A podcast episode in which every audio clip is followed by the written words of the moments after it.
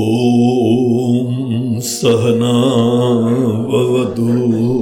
सहनौ भुनक्तु सह वीर्यं करवावहै तेजस्विनावधीतमस्तु मा विद्विषावहै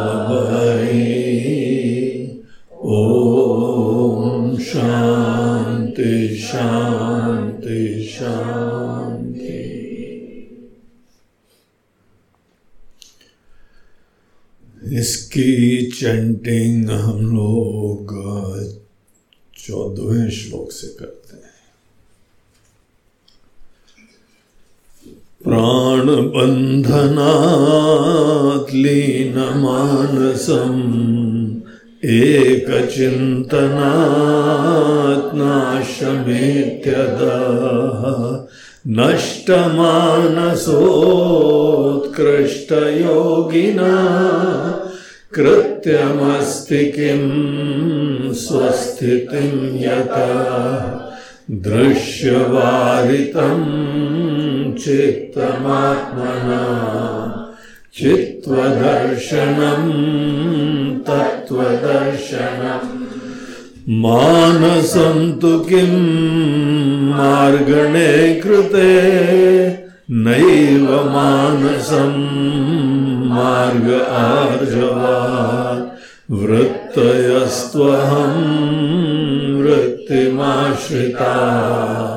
वृत्तयो मनो विद्यहं मनः। अहमयं कुतो भवति चिन्वता। ऐपतत्यहं निजविचारणम् अहमिनाशभाजहमहन्तया स्फुरतिर्स्वयं परमपूर्णस। इदमहं पदाभिक्यमन्वहम् अहमिलीनके प्यलय सत्तया तो बहुत ही इंटरेस्टिंग एक सेक्शन जहाँ पे शिव जी अपने प्यारे भक्तों को, तपस्वियों को, ऐसे ही प्यारे जैसे आप सब हमको प्यारे हैं। वैसे ही शिव जी के परम निष्ठावान, प्रिय तपस्वी भक्त लेकिन उनके अंदर कुछ थोड़ी नासमझी है, जिस चक्कर में सतत लगे हुए। एंडलेस सीकिंग एंडलेस सीकिंग को बोलते हैं भाव रोग। ये भाव रोग दुनिया में सबसे भयंकर रोग है। शुरुआत में तो बचपन में किसी को आशीर्वाद देते हैं। सुखी भावा, विजयी भावा, यशस्वी भावा। देते हो, नहीं देते हो? शास्त्र कहते हैं, अगर जो कोई आशीर्वाद नहीं देता, उसके पैरों मत छूना। तो अगर चाहते हो कि लोग आपको जो है, वो नमन करते रहे, आशीर्वाद देना आना चाहिए। और किसको आशीर्वाद दे रहे हो? शादी में कोई जा रहा है, उसको मत बोलना, विजयी भगवान। वहाँ पे कोई युद्ध पे नहीं जा रहा है वो। वहाँ तो आत्मसमर्पण करने जा रहा है। तो इसलिए किसको क्या आशीर्वाद देना है, वो भी विवेक रखो, लेकिन आशीर्वाद ज़रूर देना। तो इस तरीके से यहाँ पर सब लोगों को, अनेकों हम लोग शुरुआत में तो आशीर्वाद देते हैं, भाव ऐसा हो जाओ ऐसा हो जाओ ऐसा हो जाओ। और हम भी अनेकों प्रकार के सपने देखते हैं। भगवान, कृपा करिए हम ये हो जाए वो हो जाए वैसा हो जाए, वैसा हो जाए। चाहते हो ना? हर प्रार्थना में यही भावना होती है कि हम ये बन जाए। लेकिन जैसे धीमे धीमे आप जीवन में बड़े होते हैं, प्रबुद्ध होते हैं ये बनते रहना, कुछ बन जाना, ये विकास नहीं, ये रोग का लक्षण दिखाई पड़ता है। अब धीमे धीमे जीवन की शाम हो गई, बहुत बुरा आ गए हम्म? अब हाथ पैर भी नहीं उठते हैं।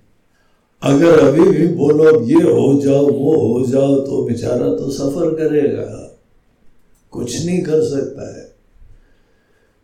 और जब आपने अपने जीवन में अनेक अनेक चीज़ें प्राप्त कर ली तो फिर क्या बनोगे?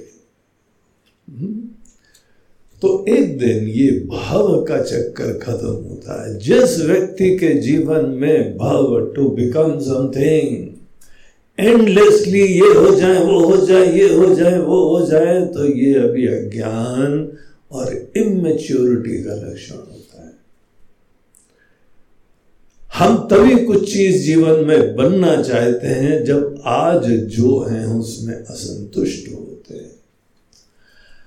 अगर आपकी आज की वस्तु स्थिति, वर्तमान की स्थिति असंतुष्टि की है तो ये असंतुष्टि ही झलकेगी, कुछ और हो जाए। हम्म? और जो भी हम हो जाए, वो इसी आशा से बनने की कोशिश करते हैं कि अब शायद उसके अंदर पूर्ण हो जाएँगे, तृप्त हो जाएँगे। लेकिन जीवन भर ये होता आया है और आज भी हम इस चीज़ को देखें, कुछ भी हो जाए। पूर्ण भी नहीं होता टिकाऊ भी नहीं होता है। इसीलिए कुछ और बनना पड़ता है। ये भाव जो है ना, रोग हो जाता है। और केवल अज्ञान के वजह से, ना समझी के वजह से वो लोग जीवन में धन्य है, बुद्धिमान है, जो अपने होने मात्र में तृप्त होते हैं। उनको कुछ बनने की ज़रूरत नहीं है?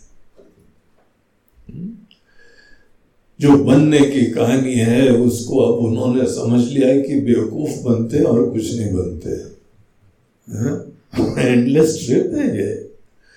थोड़ी देर के लिए मन के अंदर सुकून है कि हम ये हो गए। तुम्हारी इच्छा थी, सपना पूरा हो गया, लेकिन तृप्ति नहीं होती है। स्थायित्व तो नहीं होता है, पूर्णता नहीं होती है।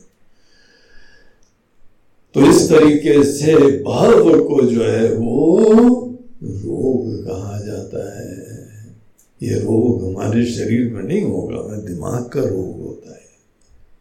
ये नासमझी का सूचक होता है। अपनी रियलिटी और दुनिया की रियलिटी न जानने का परिणाम होता है।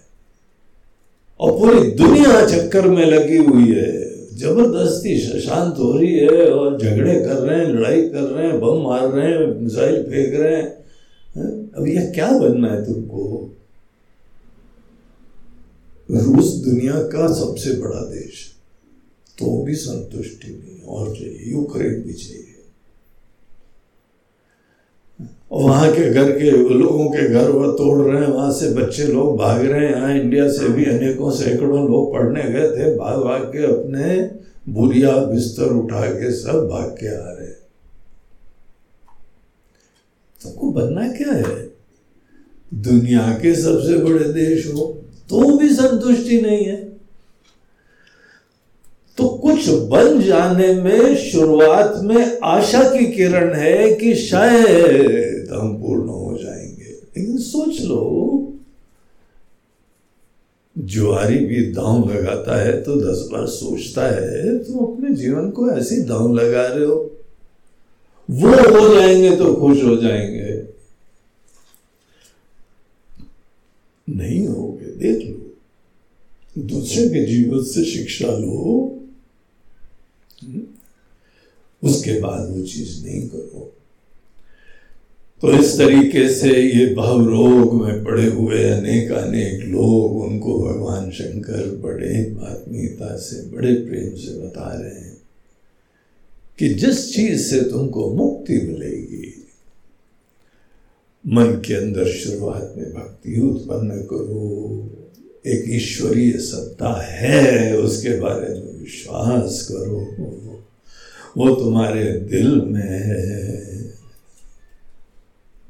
उसकी तरफ़ झाँक के देखो। इस तरीके से हम लोगों को यहाँ पर एक दिशा दी जा रही है। बोलते हैं कि ये मन की अंतहीन जो वृत्तियों का प्रवाह है। थोड़ी देर रोको, ज़्यादा देर रोको परमानेंटली रोको। उसकी विद्या हमको ये सब सिद्ध लोगों ने बताई है।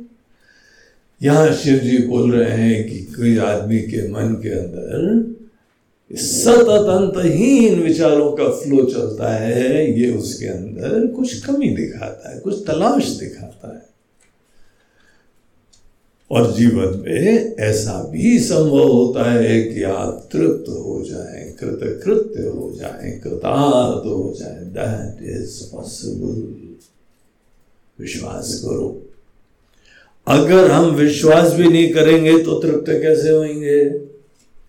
तो तृप्ति के लिए हमको विश्वास करना चाहिए कि जीवन में एक दिन हम टोटली फुलफिल्ड कंटेंटेड हो सकते हैं। और जब भी हो जाएँगे, फिर क्या होगा? मन के अंदर अब विचारों की ज़रूरत नहीं है। हम विचार कर सकते हैं। खूब प्लानिंग कर सकते हैं, खूब सपने देख सकते हैं, ये सब हो सकता है, लेकिन हमको ज़रूरत नहीं है। इसीलिए नेचुरली मन शांत होता है। तो ऐसी एक अवस्था के बारे में यहाँ शिव जी जो है, इनको बता रहे हैं। उसके लिए उन्होंने कहा कि तुम जो हो, जिस मन को देख के अनेकों प्रकार के दौड़ भाग कर रहे हो उसी मन को देख के विचार करो। क्या विचार करो? मानसम तो किम मार्गणे कृते व्हाट इज़ माइंड जब आप मन के ऊपर विचार करते हैं, मानसम हे मन, तू कौन है?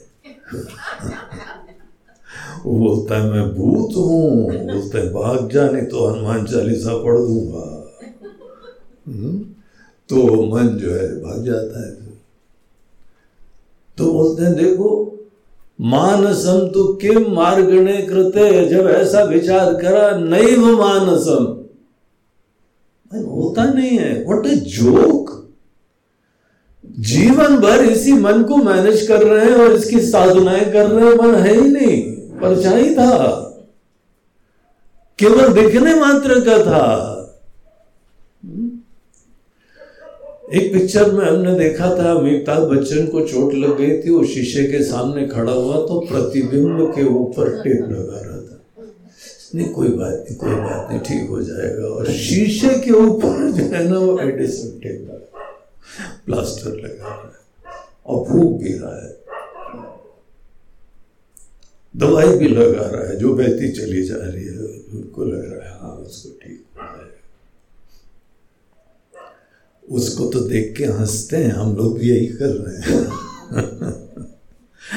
जो मन के अंदर अनेक अनेक क्षणिक चीज़ें हैं, मन को मैनेज कर रहे हैं। ठीक है, जब तक कुछ प्रॉब्लम है मैनेज ज़रूर करो, लेकिन पता तो होना चाहिए ना कि अंततः ये चीज़ है ही नहीं। महाराज जी है तो। इस समय है, बोलते हैं, इस समय तो है। इस समय शीशे में देखो तो प्रतिबिंब है। लाइट के पास खड़े होके देखो तो परछाई है। बहुत सारी चीज़ें हैं। बरसात के अंदर देखो थोड़ी थोड़ी सी जो है, पानी गिर रहा है और धूप भी है तो ऊपर आकाश में देखो तो इंद्रधनुष भी है। अनेकों चीज़ें हैं, दिखती हैं। गरम गरम ज़मीन के ऊपर देखो, वहाँ छलकता हुआ पानी दिखाई पड़ता है। दिखता है ना? मिराज वोटर मरु मरीचिका। बहुत सारी चीज़ें दिखती हैं। जस्ट बिकॉज़ दिखती हैं, इसका मतलब ये थोड़ी है कि तुम उसको मान लो कि सही में है। अनेकों हिरन लोग रेगिस्तान वगैरह में प्यासे होके दौड़ते हैं, बेचारे पानी पीने के लिए दिख गया दिख गया दिख गया। भागते चले जाते हैं, थक के खत्म हो जाते हैं।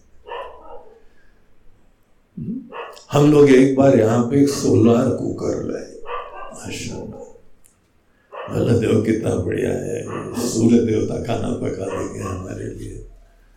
न गैस, न कोई और स्टोव, न कुछ।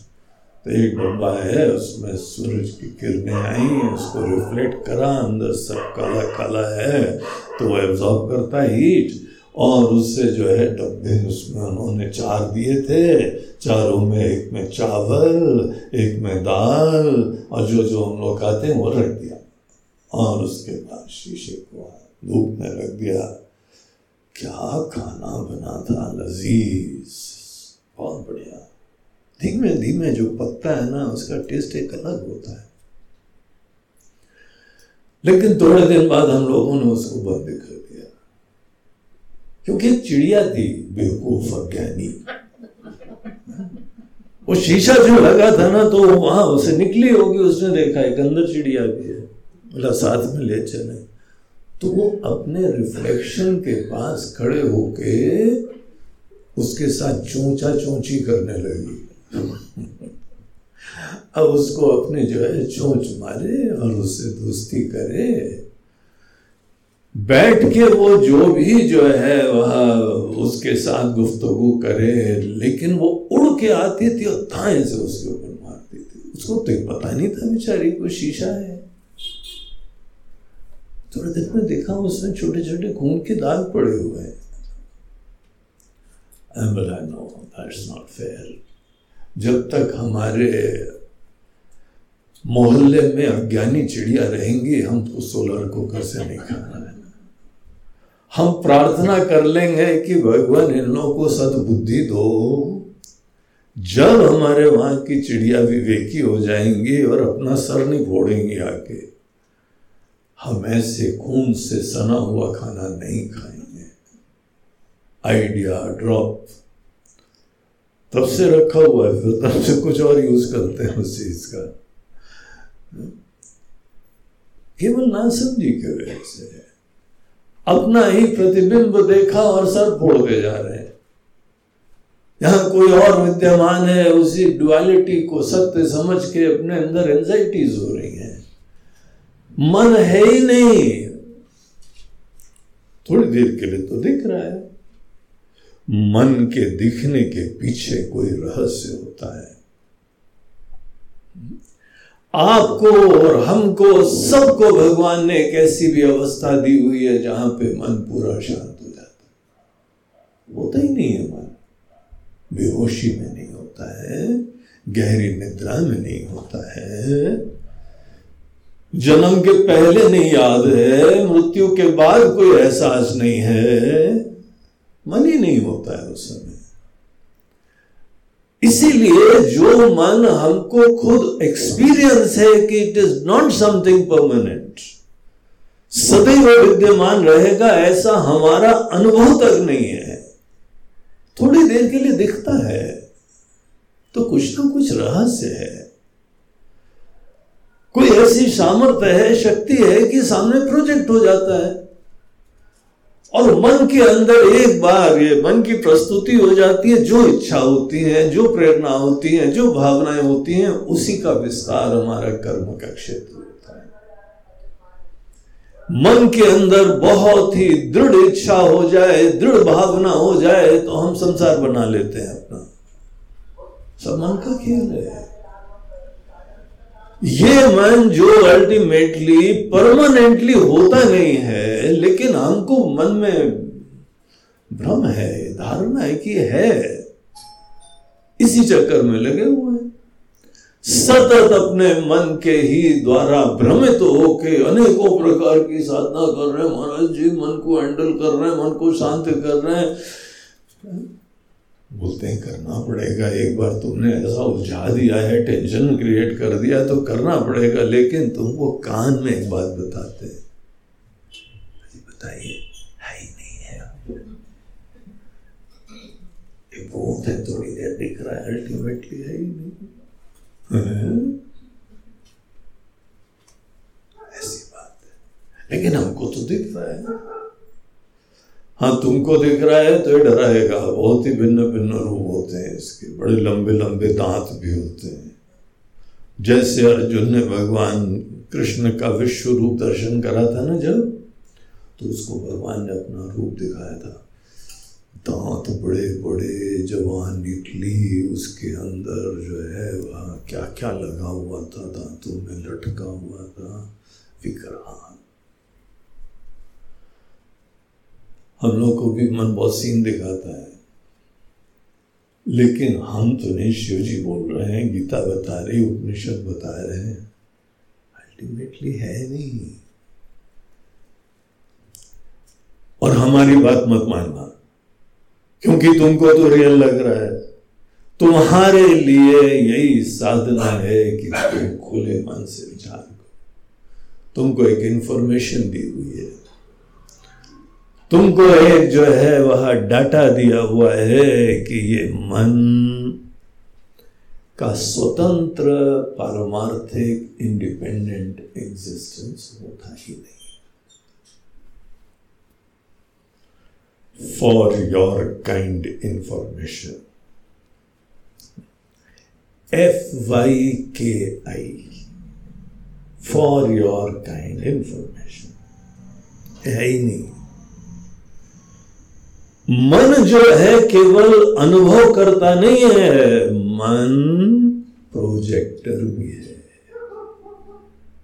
आपको कल्पना है आपका मन क्या चीज़ है?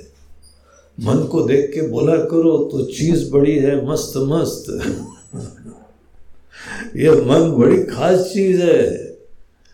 अनुभव भी करता है, संवेदनाएँ भी उत्पन्न करता है फीलिंग्स भी उत्पन्न करता है, कर्म भी करवा देता है। और अनेक चीज़ों की कल्पना भी करता है। जो है ही नहीं, वो देखने लगता है। प्रोजेक्टर जैसे फ़िल्म का प्रोजेक्टर होता है ना। प्रोजेक्टर देता है स्क्रीन के ऊपर।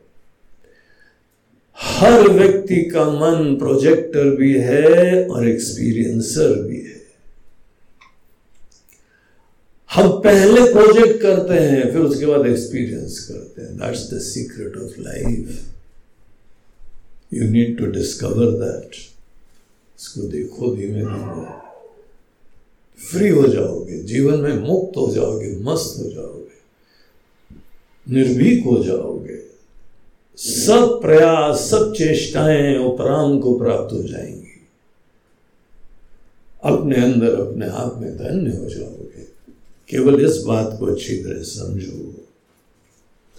तो ये यहाँ पे शिव जी ने बताया रमण महर्षि के माध्यम से, जो भी मंत्र है, किसी न किसी ऋषि के माध्यम से बोले जाते हैं। हर उपनिषद के मंत्र के ऋषि होते हैं, यहाँ पर भी रमण महर्षि थे मगर बोल रहे शिव जी मानसम तो किम मार्गणे कृते। नैव मानसम मार्ग आर्जवा तो ये एक बहुत बड़ी चीज़ है, बहुत इंटरेस्टिंग ज्ञान है। आप शिविर में अगर इसी को लेके जाते हैं ना तो जीवन आपका धन्य होना चालू हो जाएगा। मन दिख रहा है, लेकिन थोड़ी देर का शो है। उसके बाद ही चला जाता है। ये तो सच्चाई है ना? इसलिए ये जो भी मन होता है, इसके ऊपर इंक्वायरी का हमको और डिटेल्स दिया। बोला, मन जो है ना, सब थॉट्स का फ्लो होता है, अनेकों वृत्तियाँ होती हैं भिन्न भिन्न विचार चलते हैं, सपने चलते हैं, स्मृतियाँ होती हैं पास्ट की मेमोरीज होती है फ्यूचर की प्लानिंग होती है। फ्यूचर की अनेकों एंजाइटीज प्लानिंग पास्ट की अनेकों जो है, यादें. खुशी या गम. वर्तमान के अनेकों एंजाइटीज भिन्न भिन्न विचार. ये सब भिन्न भिन्न प्रकार के विचारों का फ्लो चलता रहता है, इसी बोलते हैं मन है. तो ये अनेक अनेक वृत्तियाँ हैं थॉट्स हैं। और शिव जी बोलते हैं कि देखो, इतने सारे विचार आते हैं, इनके ऊपर विचार मत करना। बहुत कर ही नहीं पाओगे। फिर बोलोगे गुरु जी यहाँ पे सर दर्द हो रहा है हमारा। फिर कोई बोले यहाँ पे सर दर्द हो रहा है। सर दर्द नहीं, तुमको भयंकर टेंशन होएगा माइग्रेन भी होगा, उपदेश का ये परिणाम होएगा, क्योंकि पकड़ में आएगा नहीं। कितने विचारों को स्टडी करोगे? इसलिए अनेक अनेक विचार हैं स्मार्ट अप्रोच रखो। स्मार्ट अप्रोच ये होता है कि सबका कारण क्या है? जड़ कौन है? हम्म? तो यहाँ पे जड़ बोलते हैं अहम वृत्ति। यही इदम वृत्तियों का आधार होता है। अनेकों विचार होते हैं, कई विचार एक श्रेणी के होते हैं कि यहाँ यहाँ यहाँ यहाँ, उस वो वस्तु, वो व्यक्ति, ये अनुभूति ये पैसा, ये घर, ये ये गाड़ी, अनेकों, यहाँ यहाँ यहाँ यह सब में कॉमन होता है। अंगुली निर्देश कर सकते हो, उंगली से पॉइंट आउट कर सकते हो। जितनी भी इदम वृत्तियाँ होती हैं इन समस्त इदम वृत्तियों के पीछे एक अहम वृत्ति होती है, जो जड़ होती है, जो बॉस होती है। हम्म? अनेकों वृत्तियों का आधार होती है, कारणभूत होती है। हमारा मन तो तभी तक है ना, जब हम हैं। हम नहीं होंगे तो मन कहा होगा हमारे होने मात्र से ही मन चल रहा है। और हम कैसे हैं उसके ऊपर हमारा मन निर्भर करता है। हमारे मन के अंदर बहुत भक्ति है तो हमारे मन में भक्ति के विचार आएँगे हमारे मन के अंदर बहुत ही जो है, प्यार है तो वो प्यार के विचार आएँगे। आपके अंदर कोई तलाश है तो उस वस्तु के विचार आएँगे। जितने विचार किसी व्यक्ति के मन में होते हैं, वो सब मैं के ही बारे में धारणा से निर्धारित होते हैं। तो हम आज क्या हैं? हमारी दृष्टि में क्या है? ये जो सुना सुना है ना कि आत्मा ब्रह्म होती है, उससे कोई यहाँ लेना देना नहीं, क्योंकि वो तो इंफॉर्मेशन है। आज हमारा अनुभव तो है नहीं। यहाँ शिव जी बोल रहे हैं कि आपका आज अनुभव क्या है? आपकी इंडिविजुअलिटी क्या है? राज़ी इंडिविजुअलिटी तो झूठी होती है। तुमको पता है क्या? तुम तो मर ही रहे हो तुम्हारी इंडिविजुअलिटी के चक्कर में। अटैचमेंट किसका होता है? आत्मा का होता है कि इंडिविजुअलिटी का होता हा? किसी की पत्नी शांत हो गई तो आत्मा की पत्नी थी कि तुम्हारी व्यक्ति की पत्नी थी? महाराज जी पत्नी व्यक्ति की थी, आत्मा की तो पत्नी नहीं है। सुना नहीं है पता नहीं होती होगी। सब हमारे शोक, मोह, पीड़ाएँ, सब चीज़ें केवल इस व्यक्ति की होती है। और कभी जीवन में व्यक्ति के ऊपर विचार करा। सच्चाई है कि हमने नहीं करा है। और भगवान शंकर यहाँ बोलते हैं कि यथार्थवादी बनो। यथार्थवादी वो है जो रियलिटी से जीता है। ये रियलिज्म का पथ होता है। हम जो आज हैं हमारी दृष्टि आप इंटरेस्टिंग एक चीज़ देखिए। आप अपने बारे में एज एन इंडिविजुअल अपने ही अनेकों अड़ोस पड़ोस में घर वाले रिश्ते माता पिता आपके पड़ोसी को ज़रूर ले लेना सर्वे में। सबसे सर्वे को बोला, जरा हम अपने बारे में स्टडी कर रहे हैं, जरा हमारे बारे में क्या दृष्टि रखते हम क्या हैं? जरा तुम्हारी नज़रों में हम क्या है? यू बी सरप्राइज़ पहली चीज़ तो दस के दस जो है, वो रिपोर्ट सर्वे के सब अलग होंगे। कोई एक देखते ही नहीं इसको हम एक ही हैं, लेकिन कोई नहीं देख रहा है। सबकी नज़रें अलग है। एक बोलता है, बहुत अच्छा इंसान एक, भरोसा मत करना इसके ऊपर।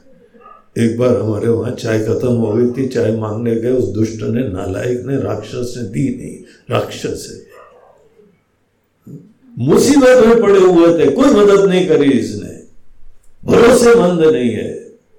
अनरिलायबल फेलो एक देवता बोल रहा है और एक राक्षस बोल रहा है। एक बोल रहा है, बड़ा मासूम है। एक बोलता है, बड़ा चालाक है। आप वो कौन? अपने माता पिता से बोलो, अरे, बहुत बच्चा है, बहुत ही सुंदर, प्यारा बच्चा है। हम्म? भगवान से पूछो जाके, अपने गुरु से पूछो जाके, उनका डेफिनेशन कुछ और होता होगा। भगवान से पूछो, बोलते हैं, ये तो हमारे ही रूप है। माया से पूछो, बोलते हैं, अभी चक्कर में पड़, डाला है थोड़ा भी घुमाएँगे इसको। सब अलग बोलते हैं, तुम हो कौन?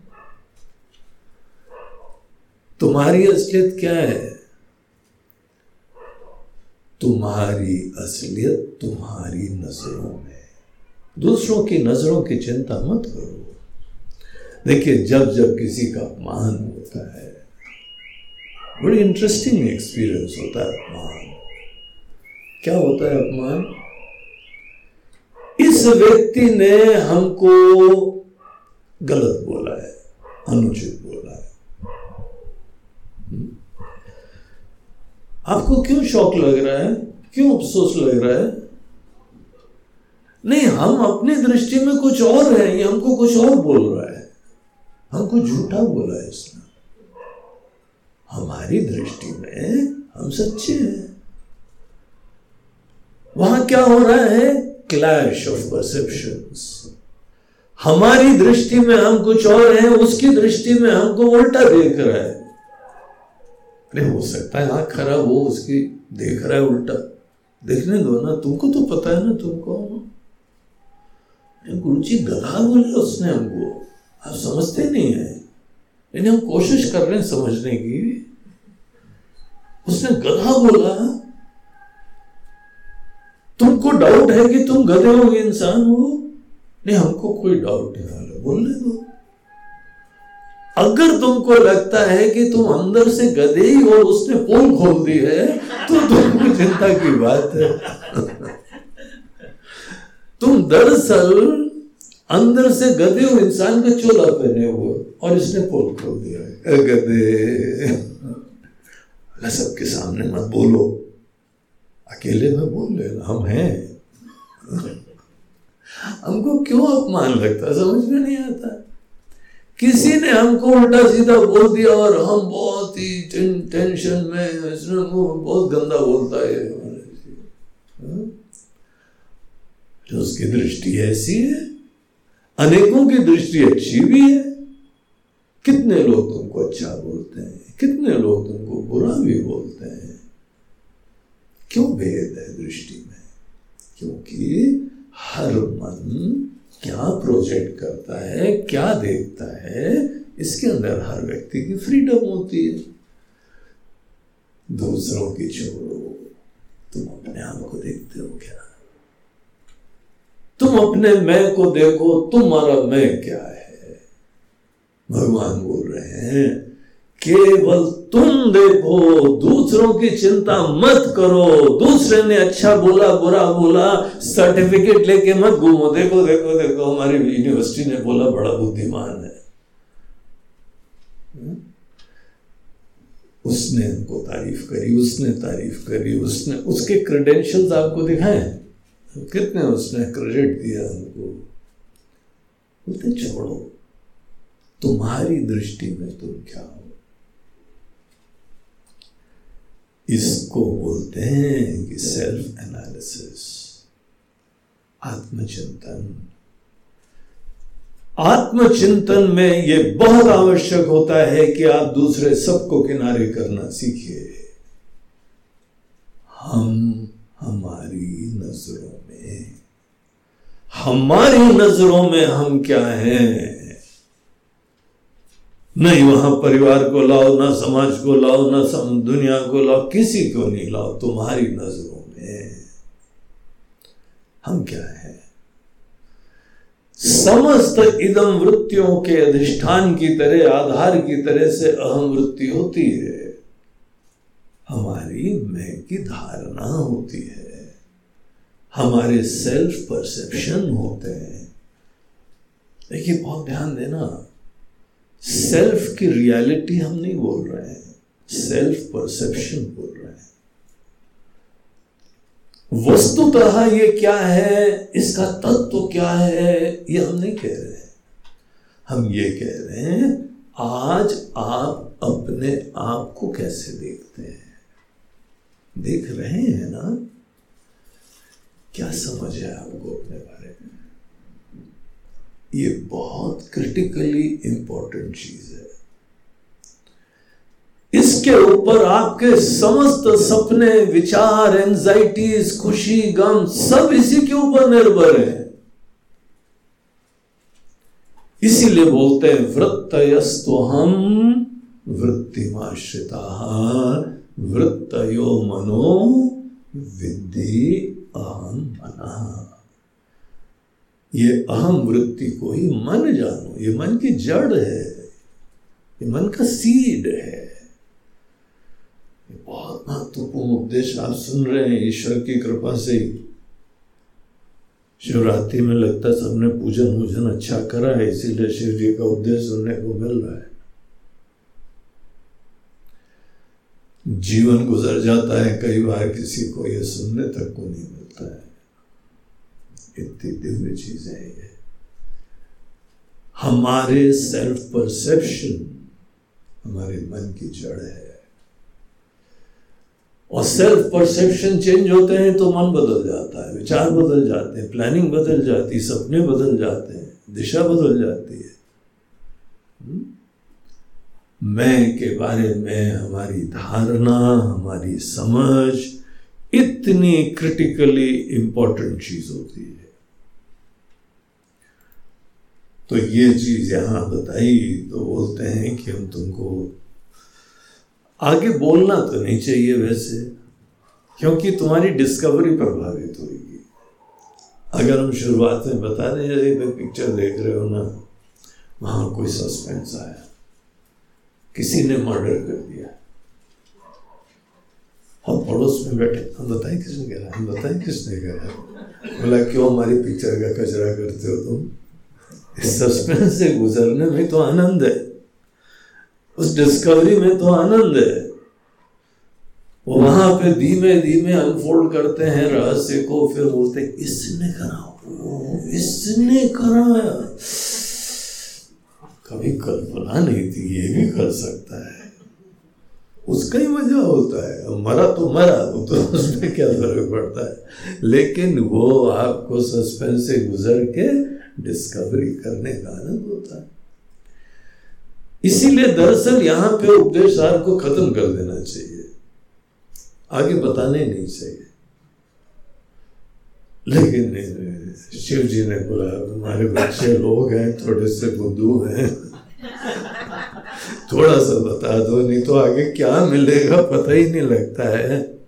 बोलते हैं, ये जो अहम वृत्ति होती है ना इसके ऊपर जो विचार करते हैं। तो क्या होता है? तो वो कहते हैं कि अहमयं कुतो भवति चिन्वता। ये हमारी धारणा, ये हमारी अस्मिता, ये हमारी आइडेंटिटी। ये व्यवहारिक धरातल के ऊपर एक व्यक्ति, ये हम। ये जो हम है, इसके ऊपर विचार आप करते हैं ना जब तो बोलते हैं, आई आई से ही आउच निकला है हमको पता जो अंग्रेज़ी में आउच उसको संस्कृत में आई ओरिजिनल वर्ड आई है धीमे धीमे, आई से आउच हो गया आई, अरे हिंदी बोलते अरे! तो यहाँ बोलते हैं आई पतति अहम। ये अहम जो है ना, खत्म हो जाता है। इसकी इंडिपेंडेंट रियलिटी खत्म हो जाती। परसेप्शन नहीं खत्म होता। हमको दिखने लगता है, हमारी धारणा है, हमने मन के अंदर कोई ना कोई मूर्ति बना रखी है अपनी। ये मूर्ति इमीजिएटली गायब नहीं होएगी, लेकिन आपको रियलाइज़ हो जाएगा कि इसकी कोई इंडिपेंडेंट रियलिटी नहीं है। कल्पना है ये, धारणा है ये। हमारी अपने बारे में समझ धारणा है। हम नहीं धारणा है। अगर इंडिविजुअलिटी नहीं होती है तो भी हम होते हैं। आप गहरी जो है, नींद में हो, समाधि में हो, ध्यान में हो, वहाँ कोई विचार भी नहीं है आपके अंदर। आप थोड़ी शून्य हो गए। लेकिन धारणा खत्म हो गई। इंडिविजुअलिटी का नोशन खत्म होने पर भी हमारा एग्जिस्टेंस नहीं खत्म होता है। तो ये यहाँ पर हमारी अपनी दृष्टि में धारणा। हमारी इंडिविजुअलिटी वो चीज़ निज विचारणम, जब हम अपने ऊपर दृष्टिपात करते हैं अटेंशन मोड़ते हैं और विचार करते हैं, ये डिस्कवरी हो सकती अभी हुई है नहीं, हम बता रहे हैं। ये आप जानते हैं, ये पोटेंशियल ये पॉसिबिलिटी आपको दिखाया जा रहा है। इसीलिए हमने कहा था, यहाँ रोक न देना चाहिए। क्योंकि अगर हम जो है, आगे सब बताएँगे तो आप कल्पना करने लगोगे विचार करोगे नहीं। विचार करो। विचार करने के बाद ये चीज़ जो है, गिर जाती है। क्या मतलब है गिर जाती है? आई पतती। ओ आओ पतती, ये गायब हो गई, गिर गई। क्या मतलब होता है महाराज जी गिर जाने का? गिर जाने का मतलब किसी चीज़ के बारे में ये निश्चय हो जाना कि इसकी स्वतंत्र इंडिपेंडेंट एग्जिस्टेंस नहीं है। कल्पना है। जैसे आप कभी जो है शीशे के सामने खड़े हो वो हमारी चिड़िया रानी जो आई थी ना जिसके वजह से हमने सोलर कुकर बंद कर दिया था हाँ, बुद्धू वो बुद्धू जो है उसने अपने सर फोड़ा देखा जहाँ पर शीशे में प्रतिबिंब तो बेचारी उसके साथ ही जो है, दोस्ती कर रही थी। और उड़ती हुई आई, उसी में भिड़ गई। वो प्रतिबिंब देख रही थी तो उसको रियल समझ रही थी। लेकिन हम और आप जब शीशे के सामने खड़े होते हैं, वहाँ पे कोई भ्रम नहीं आता है। कभी भी जो है वो शीशे के सामने खड़े हैं और फिर हमने शिष्य से बोला कि देखो यहाँ पे दो गुरु जी हैं, दो कप चाय ले आओ शिष्य बड़ा ज्ञानी, वो एक ही कप चाय लाया। है बोले दो कप लाना था ना, बोलते गुरु जी आप पीजिए तो दो हो जाएँगे। अच्छा हमने पिया तो वो भी पीने लगे। पता नहीं कहाँ से आ गई उनके पास चाय वेरी स्मार्ट शिष्य। दो दिख रहे हैं, लेकिन यहाँ पर ये हमको ज्ञान हो जाता है। अनेकों राजा लोग उनके शीश महल बनाया करते हैं। चारों तरफ़ शीशे शीशे शीशे। यहाँ इंदौर में एक शीश महल, वो मंदिर है। पूरा शीशों से बना हुआ अंदर। आप अंदर जाते हैं आप एक हैं और आप सैकड़ों हो जाते हैं। आपको सैकड़ों दिखाई तो पड़ते हैं भिन्न भिन्न एंगल से। लेकिन आप जानते हैं कि आप एक ही हैं। आप ये हैं। इसको बोलते हैं कि उन चीज़ों का खत्म हो जाना। वो चीज़ें खत्म हो गई। पतती। They have fallen from reality. Perception की समाप्ति की ज़रूरत ही नहीं होती है। बस मन के अंदर निश्चय होना होता है कि इस चीज़ का कोई एग्जिस्टेंस नहीं है। आप फ्री आप डुअलिटी से नॉन डुअलिटी में जग गए। आप द्वैत से अद्वैत में जग गए। जहाँ पे किसी दृष्ट पृथक चीज़ जिसके बारे में नोशन था कि ये रियलिटी है, ये स्वतंत्र सत्ता है। जब किसी चीज़ की स्वतंत्र सत्ता की धारणा बाधित हो जाती है तो दिखने मात्र की चीज़ है वो, और आपके ऊपर आश्रित है। डुअलिटी का इसको बोलते हैं आई पतत्य हम निज विचारणम हम सबकी आज एक ईगो है, एक इंडिविजुअलिटी है, एक व्यक्तित्व तो है। लेकिन आपको ये पता है कि ये केवल मन की कल्पना है, हमारे मन में ही है। आपके निकट से निकट लोग भी आपकी इंडिविजुअलिटी आपकी नज़रों से नहीं देखते हैं। वो अपनी नज़रों से देखते हैं। आपकी नज़रों से जो देख रहे हैं, वो इतना पर्सनल है, इतना व्यक्तिगत है कि वो आप ही देख रहे हैं। उसका कोई अस्तित्व ही नहीं होता है। आपकी फैंसी है, आपकी खुशी है आपने क्रिएट कर लिया है मैं को ऐसा। और जब आपको पता लग गया यह हमारी कल्पना है यह हमारी परछाई है यह हमारी रियलिटी नहीं है। हमारे ही अंदर अभिव्यक्त अस्मिता को हम कल्पना जान जाए, धारणा जान जाए, इसकी कहानी खत्म। सोचो तो जरा। तो ये भगवान शंकर बोलते हैं कि देखिए, किसी भी चीज़ का, एक वर्ड आपने सुना होगा ना, वेदांत के सब स्टूडेंट्स हैं, मिथ्या, सत्य और मिथ्या। क्या होता है सत्य और मिथ्या? सत्य वो होता है जो सदैव बना रहता है, जो टिकाऊ रहता है। त्रिकाले अभितिष्ठती। भूतकाल में भी था, अभी भी है, भविष्य में भी रहेगा। अबाधित तो होता है नॉन निगेटिव होता है। किसी भी कंडीशन में जिसका निगेशन ही नहीं होता, जिसका अभाव नहीं होता, उसको सत्य कहा जाता है।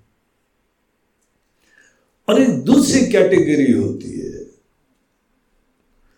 जिसका इस समय अस्तित्व दिखाई पड़ता है, लेकिन पास्ट में आप एक्सप्लोर करिए तो था ही नहीं।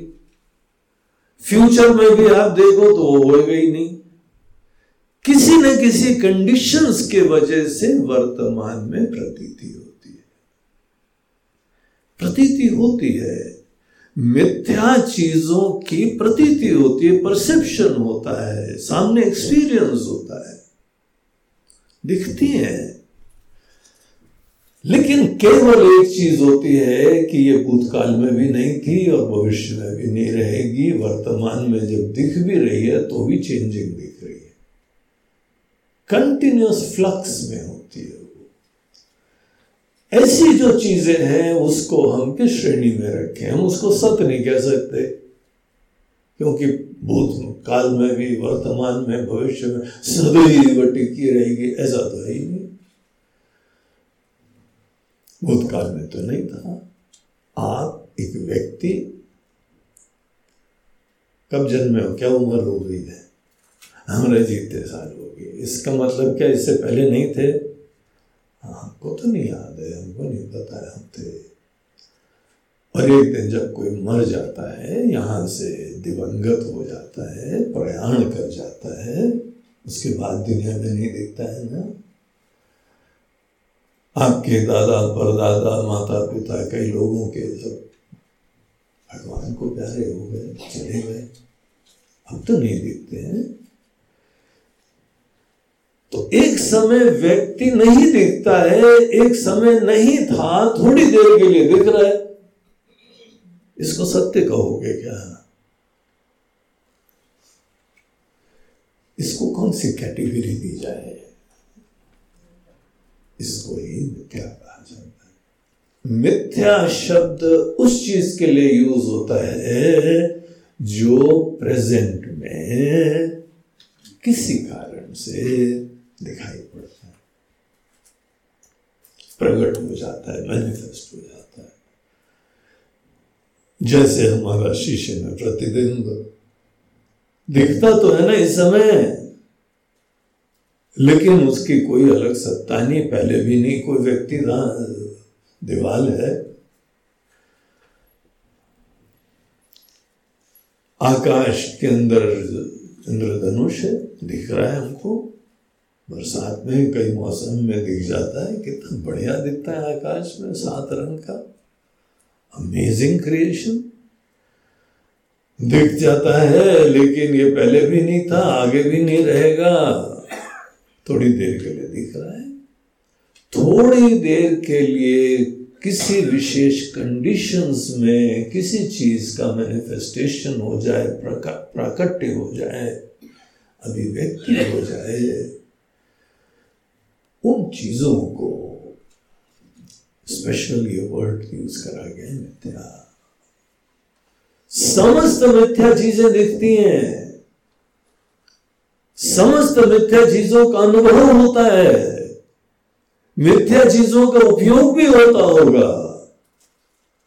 लेकिन मिथ्या चीज़ें टिकती नहीं है अल्टीमेटली होती नहीं है। थोड़े दिन बाद कहानी खत्म हो जाती मिथ्या चीज़ों का रिलेटिव एग्जिस्टेंस होता है एब्सोल्यूट एग्जिस्टेंस नहीं होता है। एक इस दृष्टिकोण से विचार करो। एक होता है एब्सोल्यूट एग्जिस्टेंस एक होता है रिलेटिव एग्जिस्टेंस एक होता है निरपेक्ष सत्ता, एक होता है सापेक्ष सत्ता। सापेक्ष सत्ता को बोलते हैं रिलेटिव एग्जिस्टेंस निरपेक्ष सत्ता, स्वतंत्र सत्ता को बोलते हैं एब्सोल्यूट एग्जिस्टेंस समझ में आ रहा है ना हम क्या बोल रहे हैं? ज़्यादा कोई ज़्यादा कठिन तो नहीं हो रहा है ना? हम्म।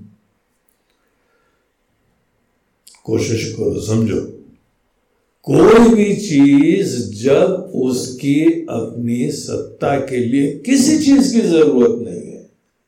जैसे भगवान, दुनिया हो ना हो तो भी परमात्मा होते हैं। तो परमात्मा का अस्तित्व निरपेक्ष सत्ता है। सदैव जो टिका रहेगा, सदैव जो विराजमान रहेगा एब्सोल्यूट एग्जिस्टेंस उसी को कहते हैं।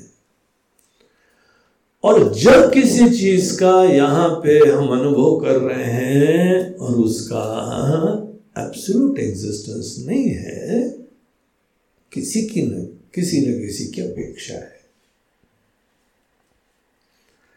तो उसको बोलते हैं रिलेटिव एग्जिस्टेंस सापेक्ष सत्ता।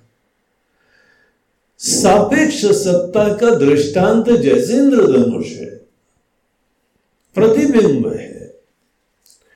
हम शीशे के अंदर जो अपना प्रतिबिंब देखते हैं, ये किसी चीज़ की अपेक्षा रखता है, तभी दिखाई पड़ता है। किस चीज़ की अपेक्षा है? शीशे की। शीशा होगा तो प्रतिबिंब दिखाई पड़ेगा रिफ्लेक्शन दिखाई पड़ेगा। Right hmm? जो है, मौसम बरसात का होगा, थोड़ी पानी थोड़ी धूप तो इंद्रधनुष दिखाई पड़ जाएगा। कंडीशनल एग्जिस्टेंस है रिलेटिव एग्जिस्टेंस है किसी न किसी कंडीशन के ऊपर निर्भर होता है। बीमारी है, इसको बुखार है। ये बुखार इसकी रियलिटी है कि टेम्परेरी है नहीं टेम्परेरी है। इन्फेक्शन चल रहा है। इन्फेक्शन की वजह से बुखार आ गया बुखार इस समय उसको है और उसको हम लोग मैनेज कर लेंगे, लेकिन बुखार टेम्परेरी है। हम्म? जो भी चीज़ें टेम्परेरी होती हैं, उनका एग्जिस्टेंस थोड़ी देर के लिए तो होता है ना, लेकिन परमानेंट नहीं होता। जिस चीज़ का एग्जिस्टेंस एब्सोल्यूट होता है, वही रियलिटी होती है। वही सत्य होती है, शाश्वत जिस चीज़ का भी अस्तित्व सापेक्ष होता है रिलेटिव होता है, वो मिथ्या होती है। उसको खेलने के लिए लेना चाहिए, वो खेल है। इसीलिए भगवान के अवतार को बोलते हैं, भगवान की लीलाएँ भगवान दैट इज़ नॉट फेयर आप आते हैं, आप भी जो है, वो राज्य करते हैं अनेकों प्रकार की शादी ब्याह करते हैं, सब चीज़ें करते हैं और बोलते हैं तो लीला है। हम ये सब करते हैं, बोले, संसारी हो। भगवान, हम करें तो संसारी, आप करें तो लीला। भगवान दैट इज़ चीटिंग ऐसा नहीं होना चाहिए। बोलते हैं, तुम भी चाहो लीला बना लो। हम तुमको चुपचाप कान में उपदेश दिए देते हैं। इस सब खेल को तुम लीला बना सकते हो। चाहिए क्या? कि मज़ा आ रहा है तुमको। हम्म? अब मज़ा आ रहा है तो हम तुम्हारा मज़ा क्यों खराब करें? लेकिन जब भी तुम चाहो, अपने ही इन सब संसारी जीवन को लीला बनाना चाहो तो लीला बनाने की विद्या हम दे सकते थे और क्या देते हैं? पता भगवान। ये मिथ्या है। ये इंडिपेंडेंट एग्जिस्टेंस नहीं है। सापेक्ष अस्तित्व तो है। स्वतंत्र अस्तित्व तो यहाँ किसी चीज़ का नहीं है, देख लो निर्भर अस्तित्व तो है। अब कोई आदमी जो हम अफसर है। अवसर होके बड़ा सुरूर, बड़ा आनंद, बड़ा संपत्ति, बड़ी संपन्नता, सब हुआ। लेकिन ये अवसर है ये एक इसकी शाश्वत सच्चाई है कि टेम्परेरी सच्चाई है? अगर वो समझ गया ना टेम्परेरी है तो उसी को झटका नहीं लगेगा। नहीं तो जिस दिन रिटायर हुआ, उसी ऑफ़िस में जाएगा। तो वहाँ अपनी ही तनख्वाह लेने के लिए लाइन में खड़ा होगा। और याद करेगा क्या दिन थे जब हम लोगों को दिया करते थे, हम ही देने वाले होते थे। अब वो दिन चले गए भगवान कभी आएँगे, भगवान बोलते कभी नहीं आएँगे। अब तुम धीमे धीमे से अपने नाम के आगे करना स्वयं सो और छोटा छोटा रिटायर्ड टायर्ड एंड रिटायर्ड आगे लिख दो छोटा छोटा सा। लेकिन वो इतिहास? तुम्हारा अवसर होना it's not a permanent reality है तुम्हारी वास्तविकता थोड़ी है। तो कुछ वास्तविकता होती है, कुछ टेम्परेरी रियलिटी होती है। व्यक्तित्व, जीव हमारी इंडिविजुअलिटी ये ईगो इसका रिलेटिव एग्जिस्टेंस होता है। इसका एब्सोल्यूट एग्जिस्टेंस नहीं होता है। आज तो अनुभव होता है, अभिव्यक्ति हो रही है मैनिफेस्टेशन हो रहा है, प्रकट हुआ है। हमारे हृदय में तांडव बना रहा है, अनेकों प्रकार की जो है रचनाएँ कर रहा है, लीलाएँ कर रहा है। रियलिटी तो है। एक व्यक्ति तो है। लेकिन ये व्यक्ति, जब हमको बात ये समझ में आती है कि इसकी स्वतंत्र सत्ता नहीं। स्वतंत्र सत्ता है कि नहीं, इसको जानने के लिए एक दो तीन पॉइंट्स होते हैं। पहले तो पास्ट में था, क्या फ्यूचर में रहेगा, क्या? अगर ये बहुत ही दूर पास्ट में था ही नहीं, ये सब झूठा है नकली है। और आगे भी नहीं रहने वाला है। बोलते फिर क्यों ज़बरदस्ती हम चिंता करें? आदावंते चयन्नास्ति वर्तमाने भी तत्तथा। एक उपनिषद के अंदर जो है, एक आचार्य कहते हैं, जिसका आदि और अंत, आदावंते, आदौ और अंते, आदि में और अंत में, यत नास्ति। आदावंते चयन नास्ति वर्तमाने भी तथा वर्तमान में थोड़ी देर के लिए कोई प्रकट हो गया है। Take it lightly don't take it very seriously वो टिकने नहीं वाला है ही नहीं। भूत है भूत। थोड़ी देर के लिए प्रकट हो गया है।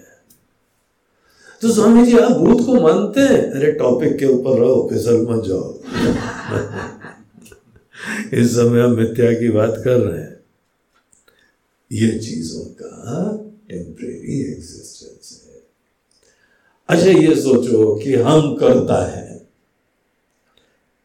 अपने अंदर करता हुआ होता है ना? हमने ये करा है, हम वो करेंगे, आज तक ऐसा करना है, ये आगे का प्लान चल रहा है और भूतकाल में ये करा था और इस समय ये कर रहा हूँ ये करता की कहानी है हुँ? हम्म? क्या क्या जीवन में करा है जी ये भी करा है, वो भी करा है, ऐसा भी करा है, ऐसा करने वाला हूँ अभी कुछ तो जो है ना, वो प्लान्स अंडर कंस्ट्रक्शन चल रहे हैं प्लान्स प्रोग्रेस में चल रहे हैं और बहुत कुछ करूँगा मैं। इस जीवन में मैं बहुत कुछ करने वाला हूँ। हम्म? दुनिया वाले समझ जाओ मैं आ रहा हूँ। मैं ये सब करने वाला हूँ। ये करता बोल रहा है उसके एम्बिशन है उसका उत्साह है उसके सपने हैं। ये जो करता है अब थोड़ी देर वेदांत का विचार करो बोले ये करता सत्य है कि मिथ्या है? ये सदैव टिका रहता है कि टेम्परेरी महाशय है। रियलाइजेशन होता है। कर्ता का इंडिपेंडेंट एग्जिस्टेंस होता ही नहीं। कर्ता केवल तब आता है जब मन में कुछ करने की प्रेरणा हो। कुछ करने का पॉसिबिलिटी हो, कोई सपना हो, कुछ करने के लिए मन में उत्साह हो, तभी तो हम कर्ता बन जाते हैं। ये कर्ता बना सदैव थोड़ी रहता है। आपने भी जब कर लिया है, तब आप कर्ता थोड़ी रहेंगे। कर्ता टेम्परेरी फिनोमेना है। ये हमारी एब्सोल्यूट रियलिटी नहीं है। भोक्ता एक्सपीरियंसर हम क्या सदैव एक्सपीरियंसर होते हैं? क्या एक्सपीरियंसर होना, क्या भोक्ता होना हमारा यथार्थ है क्या? ये हमारी वास्तविक रियलिटी है क्या? नहीं, इस समय हम हैं, किसी कारण वशात हैं, लेकिन ये हम सदैव नहीं होते। अभी हमारे अंदर कोई प्यास है और यहाँ पे कोई ऐसी चीज़ है जिसको एक्सपीरियंस करने योग्य दिखाई पड़ती है। जब तक कोई भोज्य पदार्थ है और हम भोगी हैं, तब तक भोग करने की प्रेरणा हो जाएगी, हम भोक्ता बन जाएँगे। जब खूब खाना खा लिया, आज रसगुल्ले कितने खाए? हाँ? अकेले तो सामने सबके तो एक ही खाया था पीछे जाके खाए कि नहीं खाया इतने बढ़िया आए थे। भगवान बनाने वाले के ऊपर कृपा करे।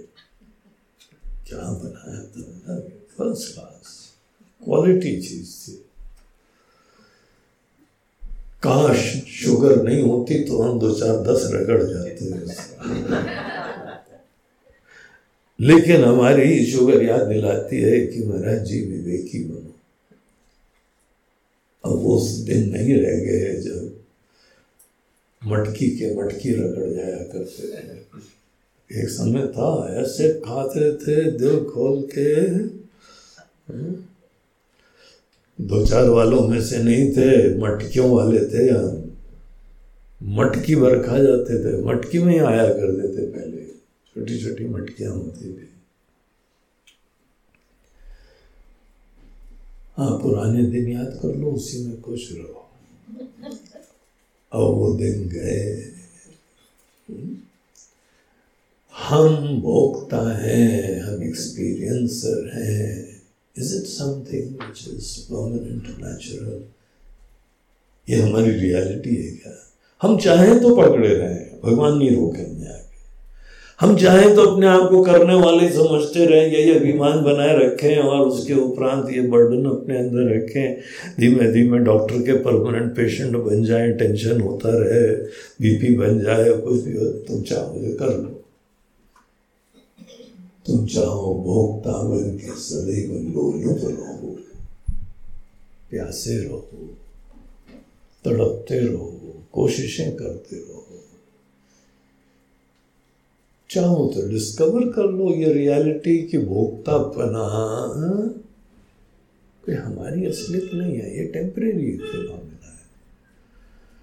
हम कर्ता भी बन सकते, भोक्ता भी बन सकते, श्रोता भी बन सकते। इस समय सब लोग सुन रहे हैं तो श्रोता हो गए। क्या श्रोता बना आपका परमानेंट परिचय है क्या? क्या कहीं पर भी आपको हम मिले, बोले, ओ श्रोता इधर। बोलते महाराज जी, श्रोता नाम थोड़ी हम ये परिचय हमारा नहीं है, हम श्रोता है। इसीलिए तो बीच बीच में सो भी जाते थे अच्छा सोता इधर कोई सोता है, कोई श्रोता है, कोई वक्ता है, कोई दृष्टा है, कोई मनता है, कोई भोगता है, कोई करता है। ये करता भोगता मनता, विज्ञाता, जो भी फीलर्स थिंकर एक्सपीरियंसर सब टेम्परेरी है। ये बात आपको डिस्कवर करो। आपकी रियलिटी न कर्तापने से है, न भोक्तापने से है, न थिंकर से है। आप कुछ भी बन सकते हो। आप वो जीवन तत्व हो जो कि किसी रूप में प्रकट हो सकता है। ये जो टेम्परेरी मैनिफेस्टेशन एक इंडिविजुअलिटी का होता है, इसको भी देखो। ये अनेकों रीजन से आता है रीजन डिस्कवर करो समझने योग्य है वो हमारी आकांक्षाएँ हैं हमारी धारणाएँ हैं हमारी कल्पनाएँ हैं इन्हीं चीज़ चीज़ों के वजह से हम कोई ना कोई रूप धारण करते हैं व्यक्तित्व धारण करते हैं तो ये जब कोई व्यक्ति अपने ही जीव भाव ईगो को व्यक्तित्व को अभिव्यक्ति को ऐसा जान देता है ये पारमार्थिक नहीं है परमानेंट नहीं है टेम्परेरी मिथ्या है रिलेटिव एग्जिस्टेंस है आपकी इंडिविजुअलिटी का एग्जिस्टेंस रिलेटिव है इट्स नॉट एब्सोल्यूट जो व्यक्ति इस बात को बहुत अच्छी तरीके से समझ गया, आप सोचो, व्यक्तित्व की समस्त समस्याएँ से आप उस दिन मुक्त हो गए। समझने मात्र से आप व्यक्तित्व से फ्री हो जाएँगे। आप व्यक्तित्व के आधार अधिष्ठान बन जाएँगे। जब ये व्यक्तित्व खत्म होता है तो फिर शून्य नहीं रहता है ऐसा नहीं है कि कुछ भी नहीं है, महाराज जी, हम ही चले गए तो कुछ नहीं होता है। बोलते, नहीं, जरा ध्यान दो। और फिर से देखो। आपका कई बार जब आप किसी के प्रति बहुत भाव रखते हैं ना, उस समय ईगो शांत हो जाता है। इसीलिए पुलिस वाला जब ड्रेस पहनता है तो मुझे ऊपर। और घर आता है, ड्रेस उतारता है तो अपने से बड़ा बॉस भी दिखाई पड़ता है तो मुझे नीचे। है ना?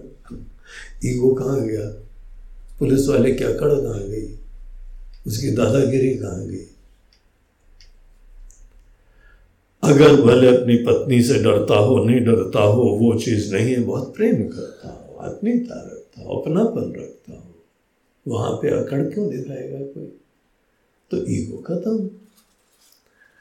ईगो जिस समय शांत हो जाता है, आदमी ज़ीरो नहीं हो जाता है, शून्य नहीं हो जाता है, ईगो जिस समय शांत होता है, वो अपने अंदर बड़ा प्रेमी बन जाता है। बड़ी आत्मीयता वाली अवस्था। इसीलिए तो जिन जिन लोगों ने अपने ईगो को हैंडल कर लिया है, ईगो को हैंडल करना ही असली युद्ध होता है, असली कला होती है। उसको आप हैंडल कर लें। पहली बात तो एक रियलिटी है, देखो ये बोलो नहीं, है ही नहीं, हम तो आत्मा है। भाई, लैंड करो, लैंड। तो हवा में उड़ रहा नीचे हो नीचे हो इस पृथ्वी लोक पे हो जी चिदानंद रूप शिवम शिवम ऐसा डिनर में खाना खाना है कि नहीं? और शिव जो शिवो, हम वाले होते हैं, वो नहीं खाते हैं। तुमको खाना है? नहीं नहीं, उस टाइम हम खा लेंगे, और शरीर के लिए खाएँगे हम, शिव हम तो वो शिव स्वरूप वो कट के चक्कर में पड़े हुए हो। ये नाम के लिए नहीं बोला जाता है, शिव, हम, शिव ये देखने की चीज़ है। जीव भाव को बाधित करके देखा जाता है। जिसने इंडिविजुअलिटी को निगेट नहीं करा, जिसने अपने जीव भाव को बाधित नहीं करा, उसको कभी जीवन भर कल्पना नहीं होगी कि शिव हम का मतलब क्या होता है। आप मैं को देखिए ध्यान से, और आपकी इंडिविजुअलिटी आपके देखने के द्वारा गिर जाती रिलीफ ईगो का बर्डन सबसे बड़ा होता है।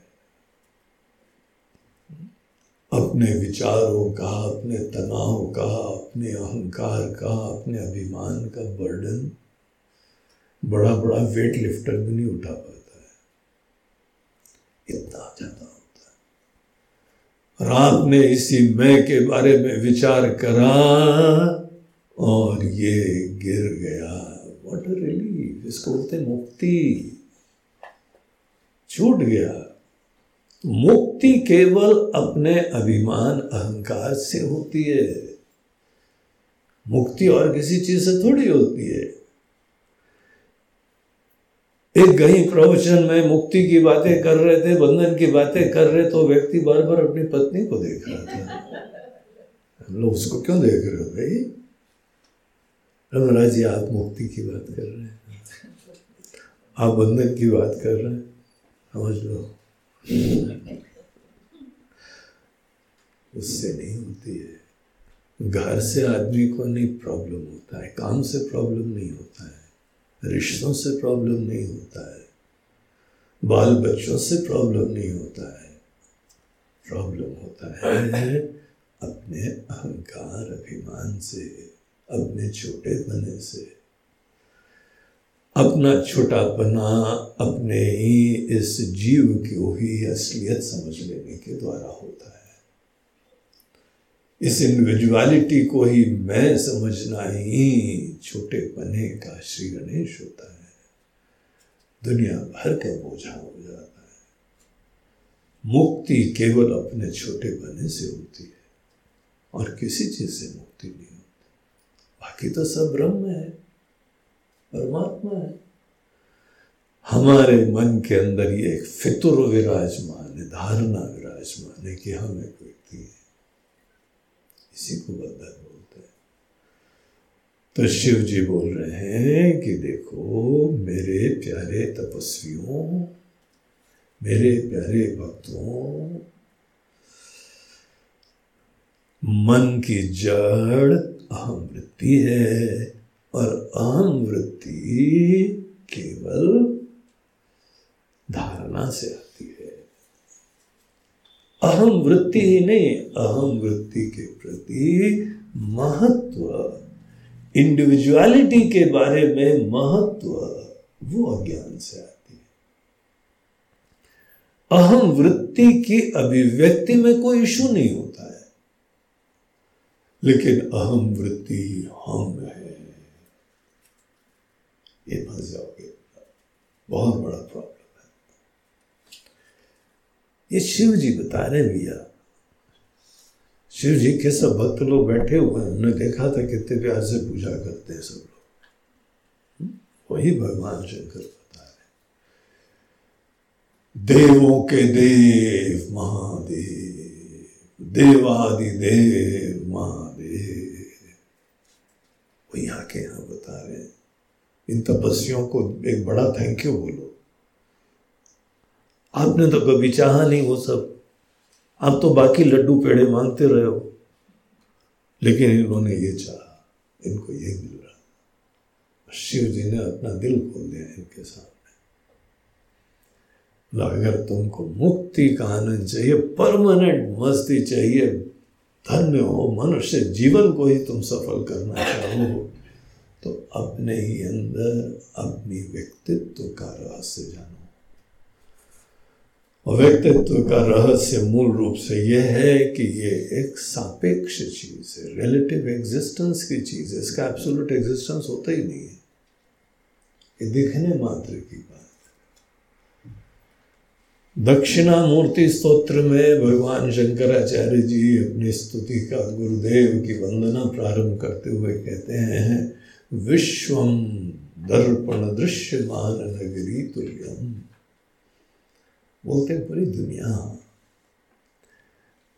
जैसे शीशे के अंदर प्रतिबिंब दिखता है ना, पूरी दुनिया ही ऐसी है। भगवान की माया से सामने प्रस्तुत हो गई है। थोड़ी देर के लिए देख रही है। हमारा अहम, हमारा व्यक्तित्व तो हमारा जीव, भाव, हमारी इंडिविजुअलिटी भी इसी नाटक मंच का एक एक एक्टर है, एक रोल है, एक एंटिटी इस बात को देखो। जब आदमी ये बात देखता है, क्या होता है? आई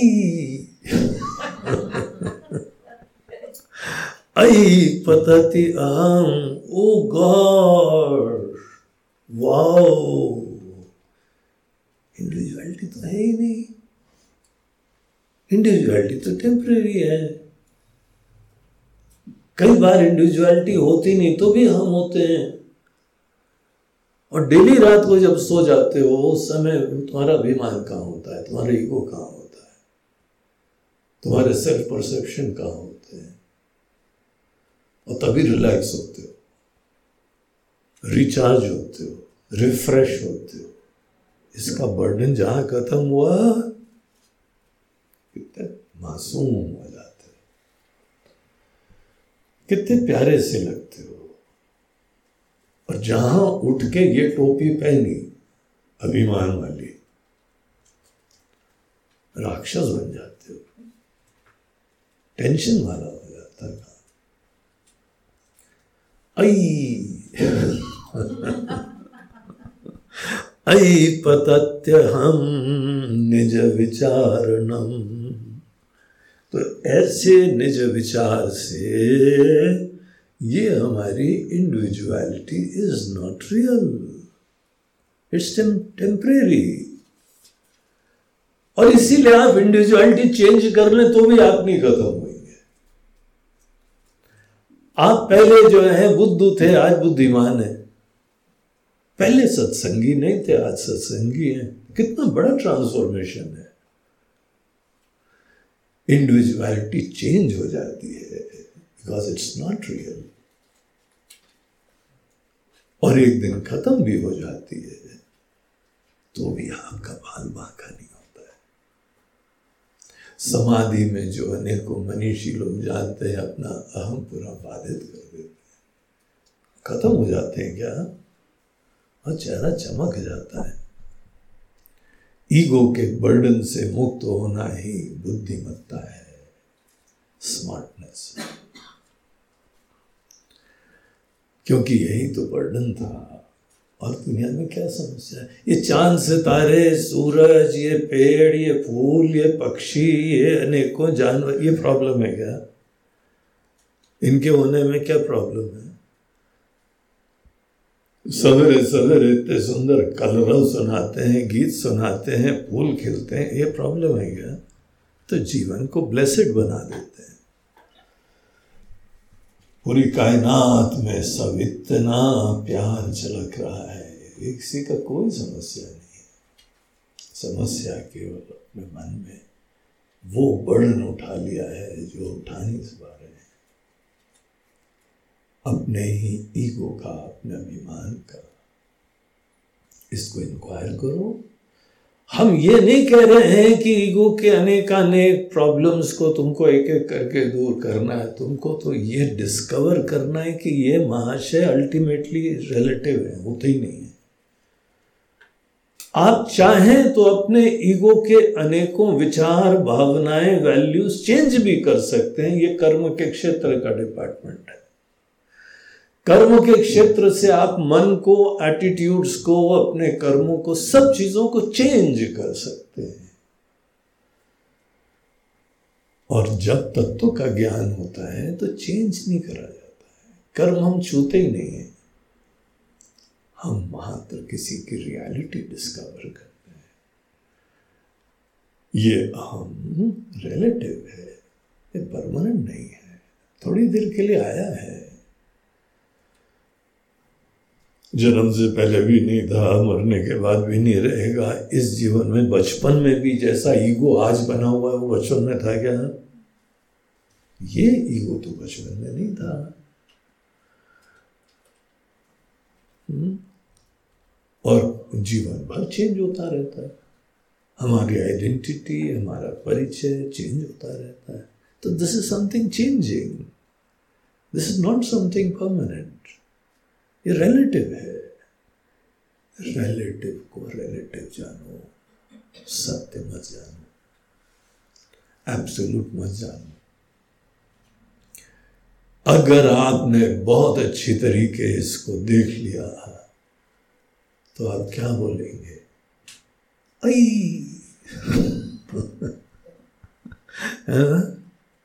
ऐ पतत्यहं निज विचारणम अहम को ऐसा डिस्कवर करना कि ये रियल नहीं है, यही अहम का पतन है। और जब आप इस चीज़ को रियल नहीं समझ रहे हैं, फिर क्या होगा?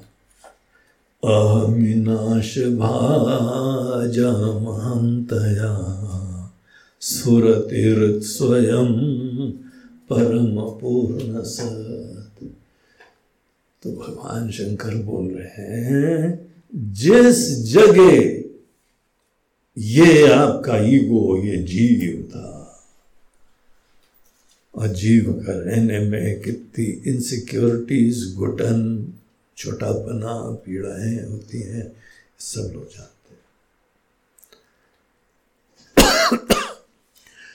छोटे व्यक्ति होने मात्र में कितनी जो है वह समस्याएँ क्या क्या करना पड़ता है? हम छोटे हैं इनसिक्योर प्यासे हैं, भूखे माता दीक्षाम दे ही भूखे हैं। हम भूखे भी होते हैं, प्यासे भी होते हैं और अकेले भी होते हैं, सुरक्षित भी होते हैं। इससे जीवन की कहानी चालू करते हैं हम लोग। दुनिया भर का जुगाड़ करते हैं क्योंकि हम अपने अंदर असुरक्षित हैं छोटे हैं। अच्छा साथ हो जाए अच्छा घर हो जाए अच्छा व्यवस्था हो जाए धन दौलत हो जाए, एक छोटा व्यक्ति यात्रा करने में सक्षम हो जाए। छोटे व्यक्ति को पकड़ के चल रहे हो ना? दुनिया भर कुछ कर लो तो भी छोटा पना नहीं है आप ये सोचो कि हमारा छोटा पना दुनिया भर के धन, दौलत, व्यवस्था से पूरा हो जाएगा क्या? नहीं होता है। जगो रियलिटी देखो। अभी रिसेंटली बिल गेट्स ने डाइवोर्स करा। मिलिंडा गेट्स उनकी पत्नी थी तो उन्होंने उनके साथ डाइवोर्स हो दोनों वृद्धावस्था को प्राप्त हो गए थे बुढ़ापे में ये बुढ़ो राम, बाल रंग रंग के चारों तरफ़ से घूमता है वो बुढ़ापे में पत्नी को छोड़ दिया। पत्नी बोलती है कि पता नहीं किसके साथ घूमते रहते हो, आजकल किसके साथ तुम्हारा चक्कर चल रहा है? उसके साथ चक्कर चल रहा है तो जाओ उसी के साथ रहो जाके, हमको नहीं चाहिए ये सब। उसे छोड़ दिया। इतनी संपन्नता, इतना ईश्वर, इतनी ख्याति, इतना फेम दुनिया का रिचेस्ट आदमी। And such a grieving despondent दुखी, कि अपने जीवन की साथनी बुढ़ापे में छोड़ रहा है। भाई बुढ़ो नाम दूसरी जगह शादी करने जा रहे हैं। है ना? बेवकूफ़ आदमी बेवकूफ़ है कि नहीं, ये तो पॉइंट ऑफ़ व्यू है, हमारे दृष्टिकोण से तो आदमी बेवकूफ़ होगा। मैं समझे, आप क्या जाने शादी के मज़े मज़े हाँ? ठीक है, हो सकता है that is a relative point of view लेकिन वो दुखी है, इसमें तो कोई डाउट नहीं है ना। तो वो आदमी इतने सब कुछ के बाद भी दुखी होता है। और हम पागलों की तरह से केवल पैसे जमा कर रहे हैं। अरे, पैसे के जो सिरमौर है वो तो भी उसके उपरांत भी अकल नहीं ठिकाने आई है। आपकी अकल ठिकाने आ जाएगी, केवल आपके बैंक बैलेंस से कहाँ से सोच के रखा है? क्या लॉजिक है इस चीज़ में? अगर बैंक बैलेंस से किसी की अकल ठीक होती तो उसकी ठीक नहीं हो गई होती। और एक एमेजोन के बॉस थे जेफ बेसोस उन्होंने भी डाइवोर्स भी दिया। पूरी प्रॉपर्टी हाफ़ हो गई। दुनिया में कितना सारा जमा करा था, उसने तो हाफ़ भी कर दिया तो भी उसको अक्षय भंडार है उसके पास। लेकिन है ना बेवकूफ़ लोग? आदमी इतना बड़ा कदम उठाता है, दुखी होता होगा तब कदम उठाता है। और आप ये सोच रहे हो कि थोड़ा बहुत धन दौलत जमा कर ले ऐश्वर्य जमा कर ले, हम बड़े बुद्धिमान हैं। तो हमको आपकी अकल में भी डाउट है। हाँ? यही आपकी एनालिसिस है। अगर इन लोगों की अकल नहीं आ रही है, अरे जी, कई लोग पैसे वाले अकल वाले भी हैं तो देर फोर पैसे से अकल नहीं आती है। अकल किसी की आई है तो उसको किसी विचार से, ज्ञान से, विवेक से आई है।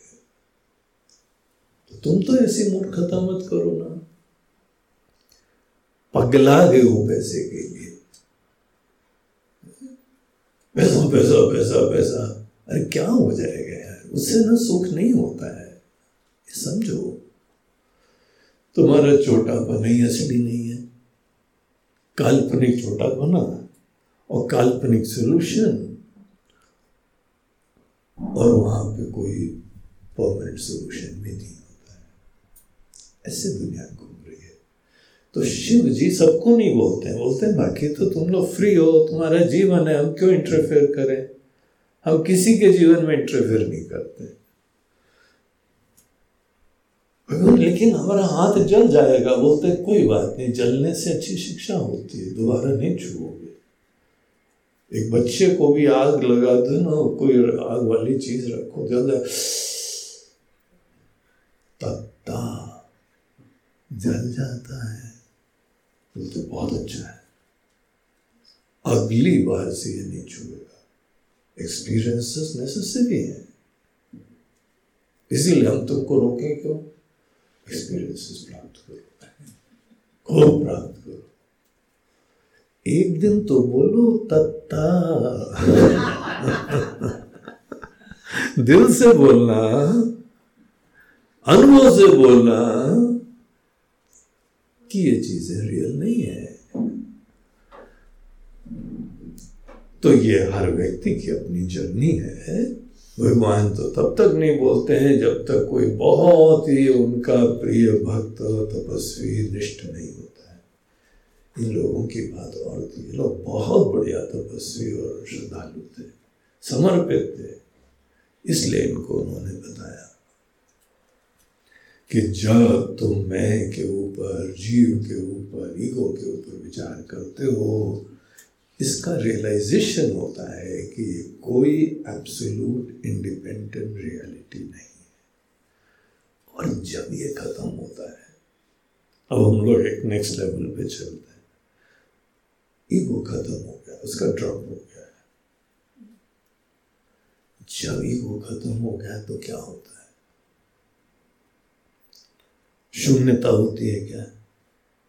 थॉटलेसनेस होती है क्या? बोलते, नहीं, ऐसा कुछ नहीं होता।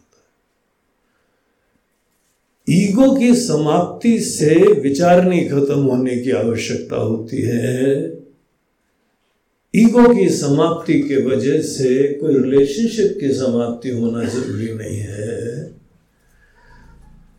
राज़ी, आश्रम आश्रम में कोई जाने से खतरा तो नहीं होता है, घर वर तो नहीं छोड़ देगा है बोला इस आश्रम में तो आने से नहीं होता है, बाकी अनेकों आश्रम में जहाँ होता भी है। हम लोग को कोई ज़रूरत नहीं है। किसी ने कोई बंधन ही नहीं क्रिएट करा है तो उसको क्यों छोड़ा है? हा? तो इसीलिए इसकी कोई ज़रूरत नहीं होती है थॉटलेस भी नहीं होता है विचार विहीन भी नहीं होता है, सबसे अलग भी नहीं होता तो फिर क्या होता है? बोलते हैं कि जब छोटा पना खत्म हो जाता है, असुरक्षा खत्म हो जाती है, दीनता खत्म हो जाती है तो वहाँ पर बहुत ही शांति होती है, पूर्णता होती है। एक चिन्मयी सत्ता होती इसीलिए उसको चिन्मयी सत्ता बोलते हैं। सच्चिदानंद होता है। जीव की समाप्ति के बाद सच्चिदानंद शब्द का अर्थ देखा जाता है। सच्चिदानंद शब्द हम पहले जीवन भर बोलते आए थे, अब इसका अर्थ दिखाई पड़ता है। अनुभव होता है। छोटे मियाँ की समाप्ति के बाद छोटू राम जीव। ये जब बाधित हो जाता है तो एक अनंत अविनाशी सत्ता दिखाई पड़ती दिखाई क्या पड़ती है? हम होते हैं। उसी जगह पे ये होती है। जहाँ पे ईगो था, जहाँ इंडिविजुअलिटी थी, उसी स्थान पे, उसी के रूप में जीव नहीं देख रहा है कि जीव खत्म हो गया।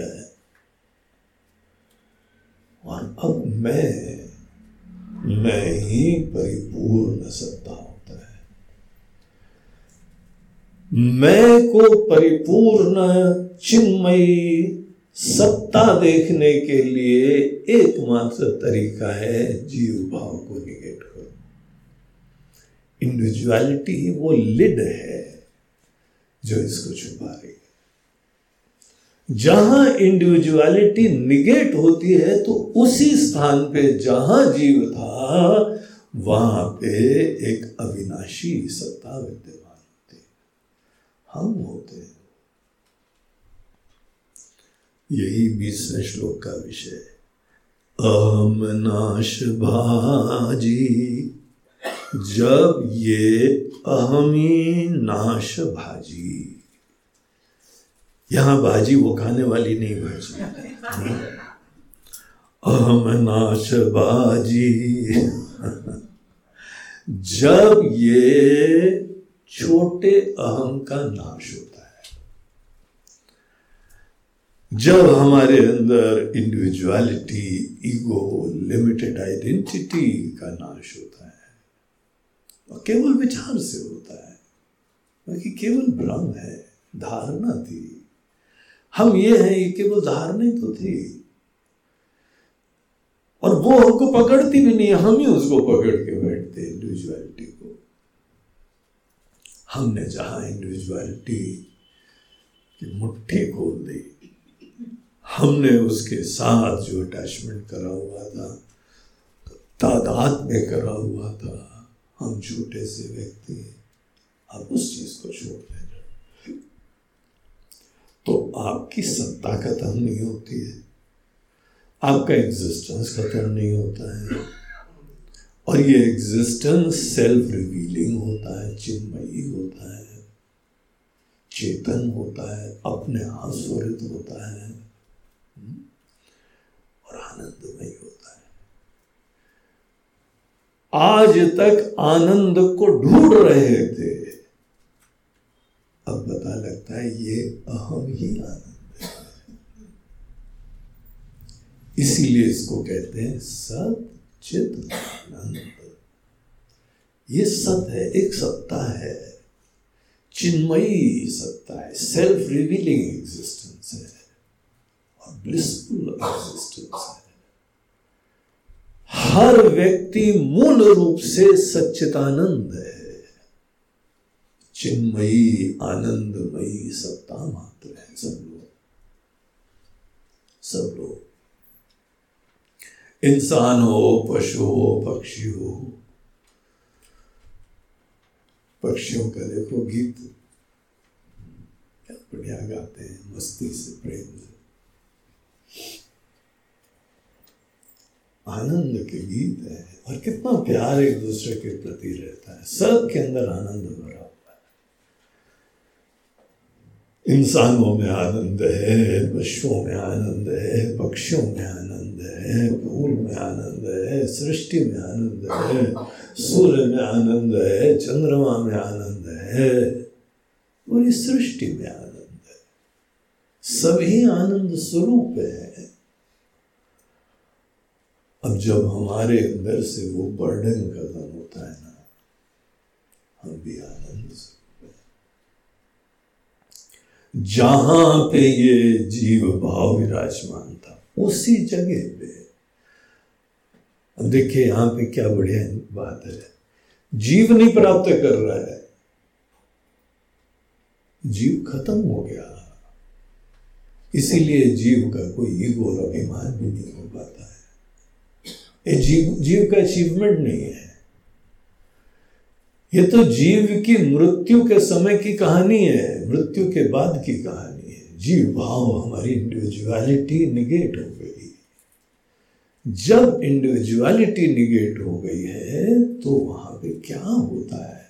Is one of the greatest discoveries हर इंसान के जीवन में एक बहुत बड़ी अनुभूति होती, जागृति होती। अज्ञानियों के साथ सत्संग करने के वजह से हम सदैव अपना व्यक्तित्व और अभिमान बनाए रखते हैं। और उसी को टोपी पहन के घूमते रहते हैं। और उसी के अंदर ही छुपा हुआ है आनंद। इसीलिए तो कहीं आनंद मिलता भी नहीं है। कहीं पर भी चले जाओ। हम बड़े सेठ जी हैं। मैंने बताओ एक किलो आनंद कहाँ मिलेगा कौन सी दुकान में मिलेगा, कौन से देश में मिलेगा, किस खाने में मिलेगा, किस पीने में मिलेगा, किस व्यक्ति में मिलेगा? किस लोक में मिलेगा, मैं जा सकता हूँ वहाँ पर भगवान की बड़ी कृपा है। एक दुकान नहीं मिलेगी। कुंभ के मेले में मिलती है, भाई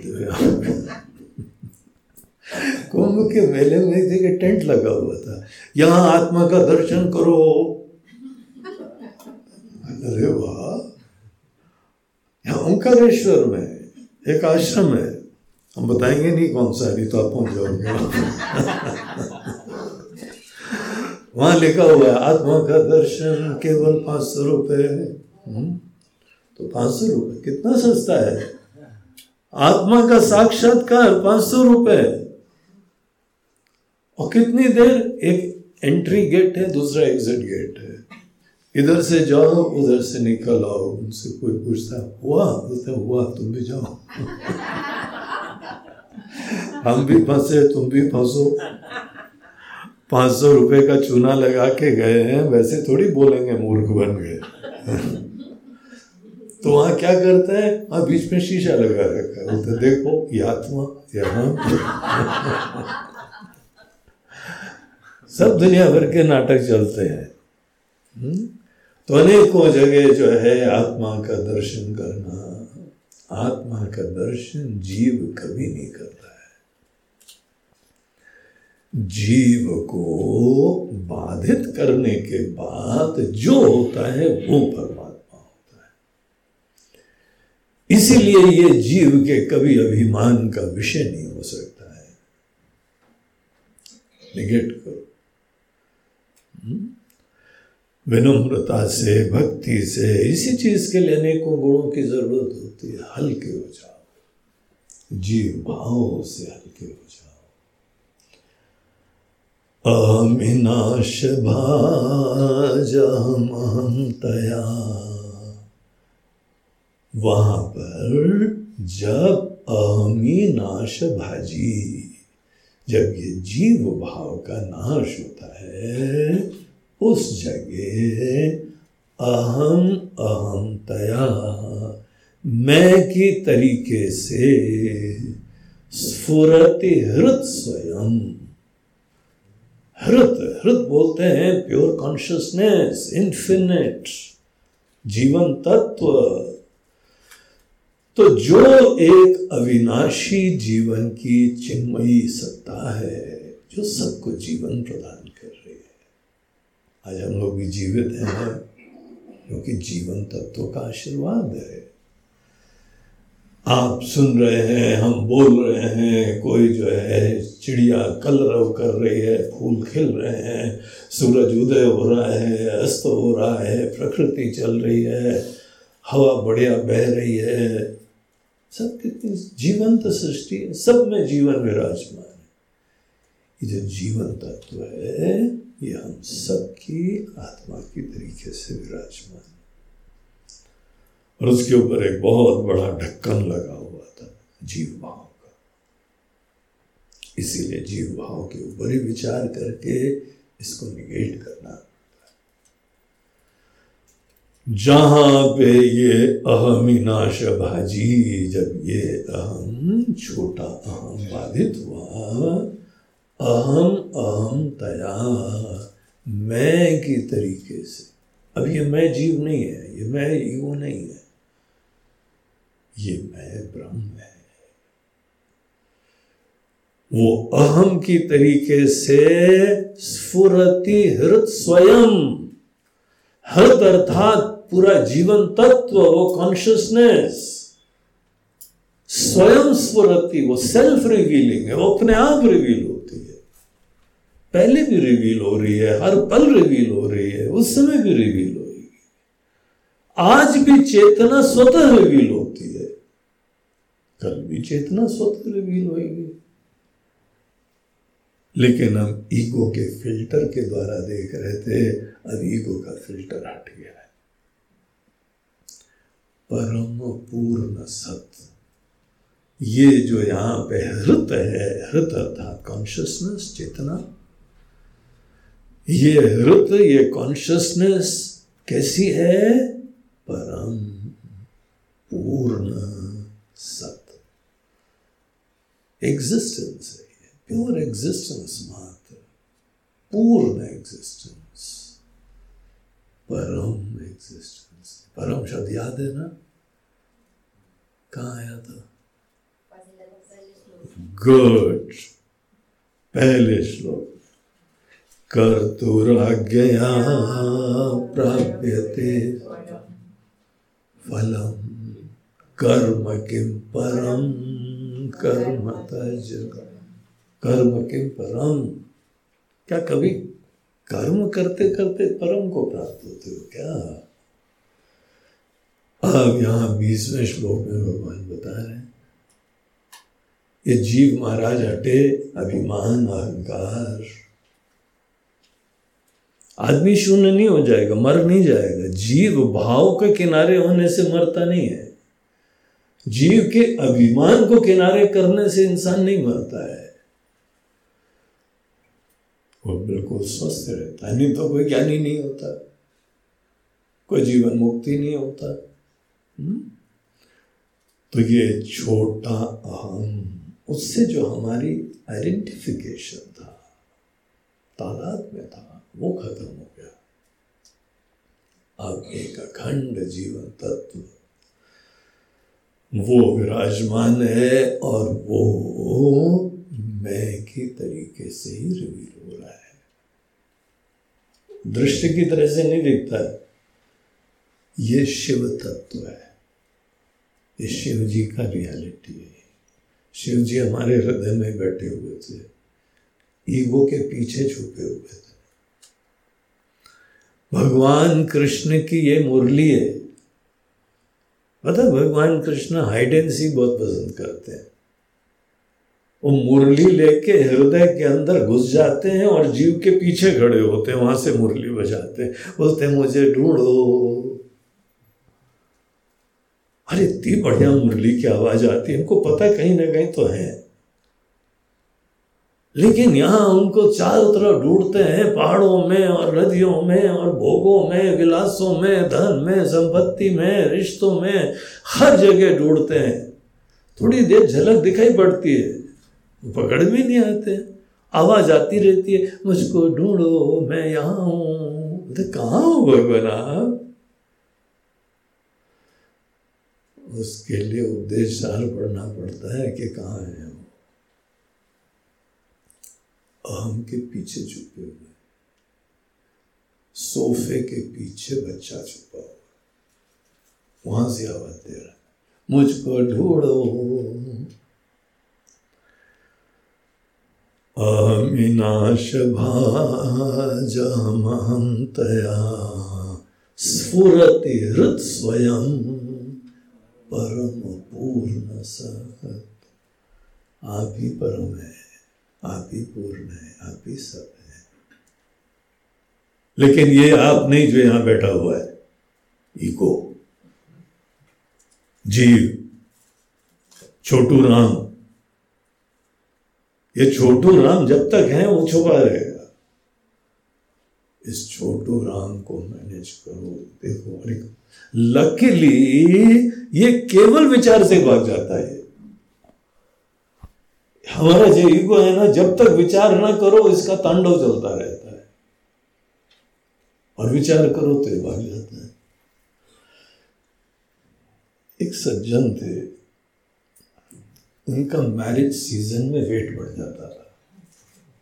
उसके घर में शादी नहीं होती थी, लेकिन उसका वेट बढ़ जाता तो सभी बोलते, क्या आजकल तुम काफ़ी मोटे ताजे हो जाते बोलते हैं शादी वादी में जाना बोलते हैं कब तुम्हारे रिश्ता है कोई? बोलते नहीं, रिश्ता नहीं। चलना है क्या? चलो। Investment required one good suit एक अच्छा बढ़िया जो है ना सूट होना चाहिए फिर, और थोड़ी व्यवहार कुशलता। वो हम मैनेज कर लेंगे तुम चलो। तो जहाँ किसी घर में शादी हो रही हो तो बिल्कुल कोई सूटेड बूटेड और ऐसा एक्टिंग करता था। लड़की वाले दिखे तो लगता था, लड़के वालों की तरफ़ से आया, लड़की वाले, लड़के वाले दिखे तो लड़की वाले की तरफ़ से आया। और ऐसे समय कौन ज़्यादा इंक्वायरी करता? तो खा लेगा एक आदमी और होगा रिश्ता। रिश्ते का मित्र होगा। हा? चाचा के मामा के ताऊ का लड़के का बहन, वो भाई पता नहीं कौन होगा भैया। आ जाओ आ जाओ, आ आइए बधाइए बधाइए जहाँ शादी का सीज़न होता था, रगड़ के सवेरे शाम खाना भंडारे का चौसठ भोजन वाला, छप्पन भोग वाला खाना खाता था सवेरे शाम। तो वेट तो बढ़े गई। लेकिन एक बार ऐसा कोई हुआ कि कुछ उसके भी अनुभवी लोग थे वहाँ के? किसी ने देखा ये ज़्यादा ही उत्साही हो रहा है, ज़्यादा परिचय तो प्राप्त करें। आपका क्या रिश्ता है इनके साथ? लड़के वालों की तरफ़ से लड़की वालों अरे, वो तो वो जो है ना, उन्हीं को हमारे मित्र है। अच्छा। किसके मित्र हैं? जरा है उसको। बोला, ये आपके मित्र हैं देखा ये हमारे तो याद नहीं आ रहा है। बोलते, वो तुम्हारे मित्र के द्वारा ही बुलाए गए थे। तो थोड़ी इंक्वायरी जो होने लगी। जब जब इंक्वायरी होती थी तो वो चुपचाप वहाँ से निकल लेते। बोलते एक्सक्यूज मी जैसा भी आते जाना निकल लेता था। लेकिन ये सज्जन ने पकड़ लिया। बोला, नहीं नहीं, आपको तो जानेंगे, कितना अच्छा स्वभाव है आपके, कितने मिलनसार व्यक्ति हो आप। अपना परिचय दो। आपको दूसरी शादी में तो बुलाना है ना। इतने अच्छे व्यवहार, कुशल व्यक्ति हो। आप आए, बाहर आई, ऐसे आपका व्यक्तित्व तो है, इतना बढ़िया। इधर और परिचय दो। बोले तो पीछे ही पड़ गया तो बड़ी मुसीबत हो गई। बाथरूम गया बाथरूम के बाहर खड़े हुए थे सब। बाथरूम से निकला तो सब खड़े आई आई आई, बैठे बैठे। आज तो मरे यार तो तो वहाँ किसी तरीके से उसने सब निपटा और जल्दी से मौका पड़ते ही वहाँ से भागा। ये कहानी हमारे एक स्वामी जी सुनाते थे। बोलते हैं, ये जीव की कहानी जब तक विचार न करो, तब तक तांडव करता है, खाता है, पीता है, भोग करता है, विलास करता है, जहाँ पे विचार करा अहमयम कुतो भवती चिन्हता कांक से। महाराज जी, क्या परिचय? आई पतत्य हम निज विचार विचार विचार जहाँ करा तो टिकता नहीं अविचार और अज्ञान के ऊपर ही ये खेल चल रहा है। अच्छी तरह विचार करो और ये खत्म। इदमहं पदाभिक्यमन्वहम् अहमिलीन के सत्तया इदम अहम कितना फनी वर्ड है। इदम अहम ध्यान देना। अहम सदैव सब्जेक्ट होता है, इदम सदैव ऑब्जेक्ट होता है। अहम बोला तो जो करने वाला, अनुभव करने वाला, उसको अहम बोलते हैं। और इदम किसके लिए बोलते हैं? जो दिख रहा है, जो दृश्य है। दृश्य को इदम के शब्द से पॉइंट आउट करा जाता है। दृष्टा को अहम बोला जाता है। और यहाँ कैसा जो है कॉम्पोजिशन है? इदम अहम, यह अहम। या अहम वो अहम है जो कल्पित है इमेजिनरी है,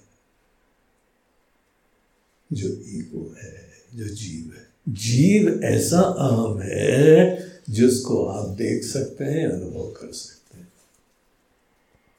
इमेजिनरी एंटिटी इदमहम पदाभिक्यमन्वहम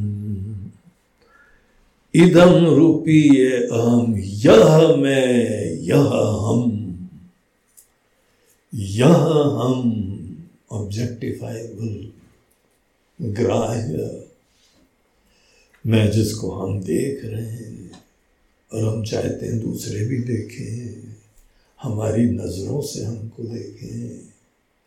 हम, ये जो हम है अभिज्ञम इसका इम्प्लाइड मीनिंग इसका वास्तविक अर्थ, इसकी रियलिटी कुछ और है।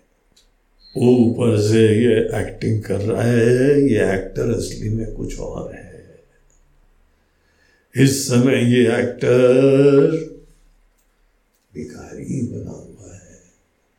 जो भिखारी देख रहे हो ना बहुत संपन्न एक्टर है ये। कुछ असली में और है। अभिक्यम बोलते हैं कि रियलिटी में अनवहम, इसके अंदर जो रियलिटी है, इसके जीवन में गहराई से झाँक के देखो इट इज़ समथिंग परमानेंट लेकिन वो तब दिखाई पड़ता है जब ये जीव शांत हो अहमी लीन के, इस अहम के लीन होने पे। जीव का ये प्रिविलेज नहीं होता है। जीव रहते रहते आत्मा का दर्शन नहीं होता है। अहम लीन के, अहमी लीन के, ये जब छोटा ईगो जीव शांत होता है शांत होने का मतलब आपकी उसके आइडेंट आपकी तरफ़ से आइडेंटिफिकेशन खत्म हो जाना और क्या? आप इसको मैं समझना बंद कर दीजिए। खत्म हो गया, बाकी कोई रहे ना रहे। हमारा आइडेंटिफिकेशन खत्म। आमी लीन के। अभी अलय सत्तया।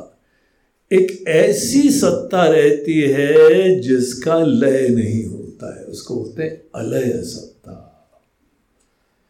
जो नॉन निगेटिव होती है।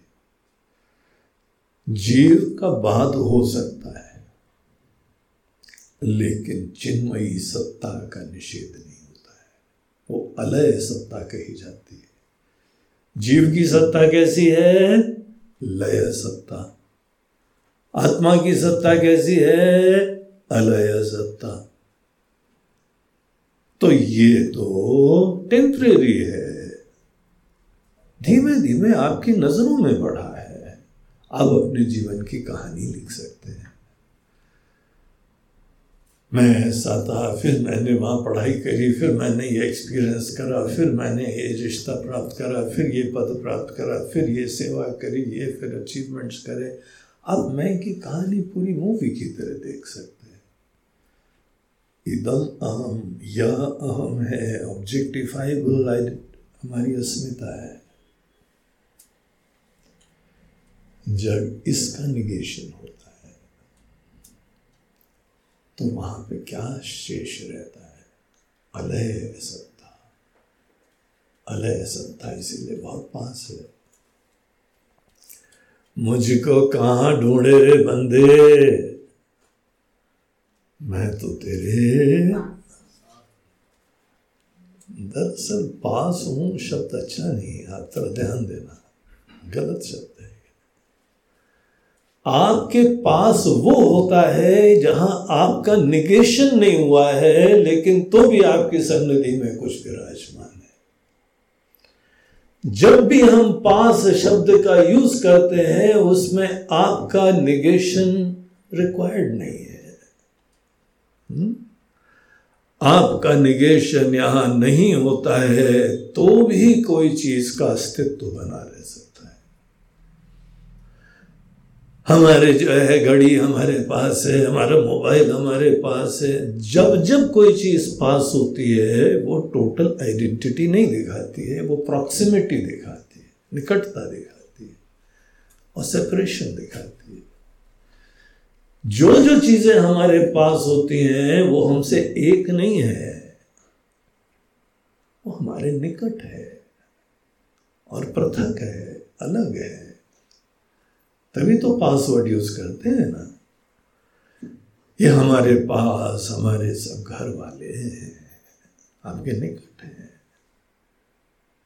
आपके दिल के भी निकट होंगे तो पासवर्ड यूज़ कर सकते हो। परमात्मा हमारे पास नहीं होते हैं। अगर पास होते हैं तो आपका जीव भाव खत्म नहीं हुआ है। यहाँ शिव जी बोल रहे हैं कि आपको जो है वो वो जीव भाव के ऊपर इंक्वायरी करनी चाहिए। तब तक इंक्वायरी करो। जब तक आपको पता लगे कि जीव एक कल्पित एंटिटी है, आप नहीं है। तो जीव का टोटली निगेशन हो जाता है।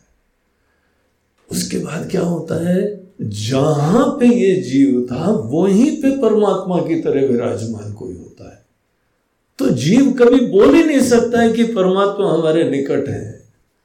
बोलते तुम्हारे होने मात्र से परमात्मा वंचित है, तुमसे दूर है। ये अभिमान तुम कभी नहीं कर सकते हो कि भगवान हमारे पास है। अगर पास है बोल रहे हो तो श्रद्धा का विषय है, भावना है। भावना जीव कुछ भी कर सकता है, तत्व का ज्ञान नहीं है। डायरेक्ट परसेप्शन नहीं है रियलाइजेशन नहीं है। जीव का निगेशन हो, तब वहाँ पे उसी जगह परमात्मा होते हैं। लेकिन जीव नहीं बोल सकता है।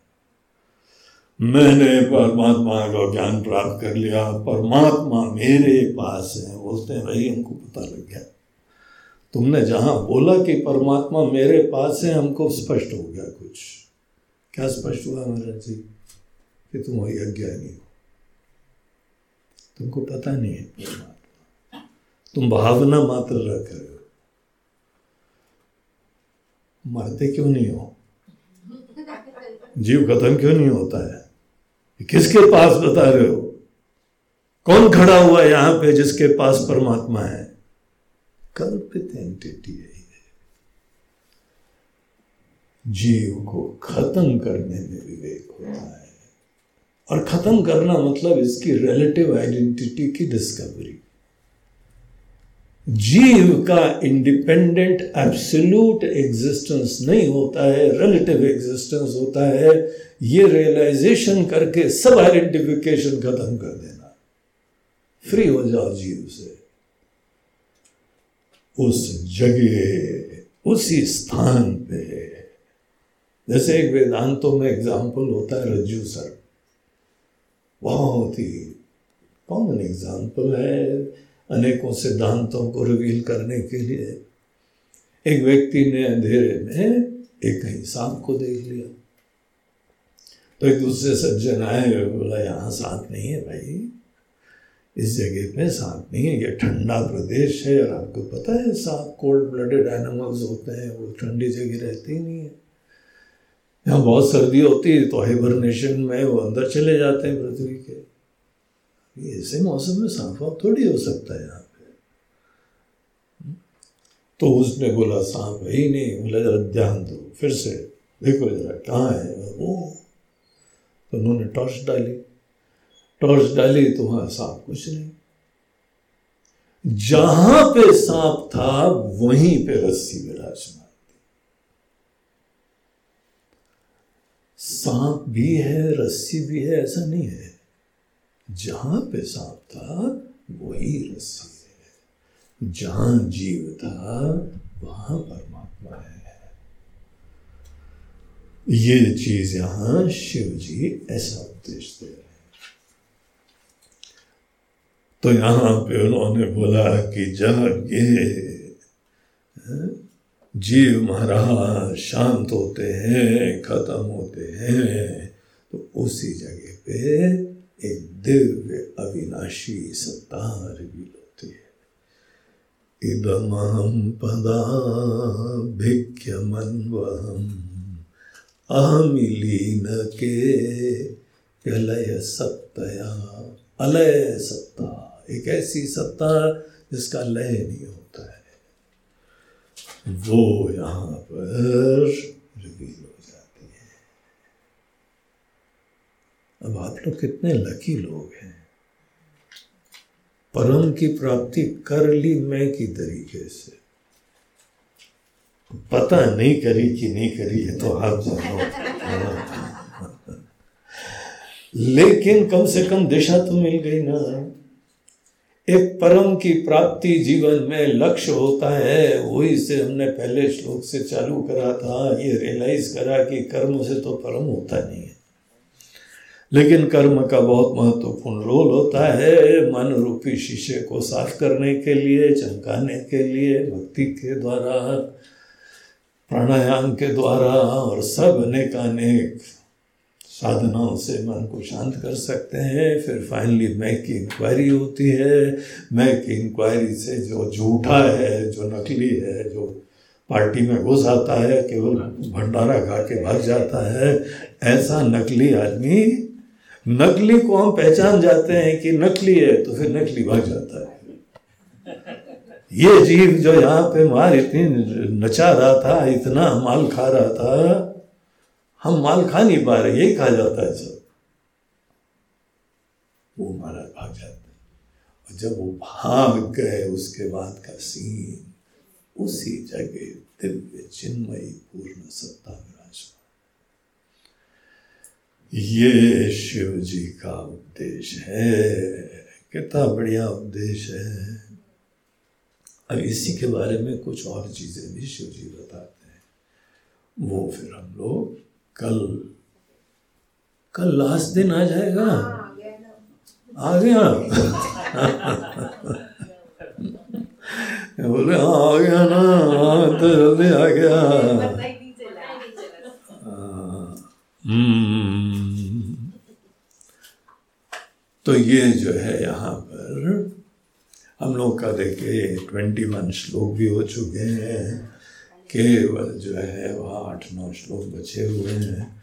और जो स्पीड से हम चल रहे हैं, तीन चार श्लोक एक सेशन में हो जाते हैं तो आराम से कल शाम तक हम लोग का सेशन समाप्त ॐ पूर्णमदः पूर्णमिदं पूर्णात् पूर्णमुदच्यते पूर्णस्य पूर्ण पूर्णमेवावशिष्यते ॐ शान्ति शान्ति हरि ओम श्री गुरुभ्यो नमः। हरि ओम नमः पार्वती पते। हर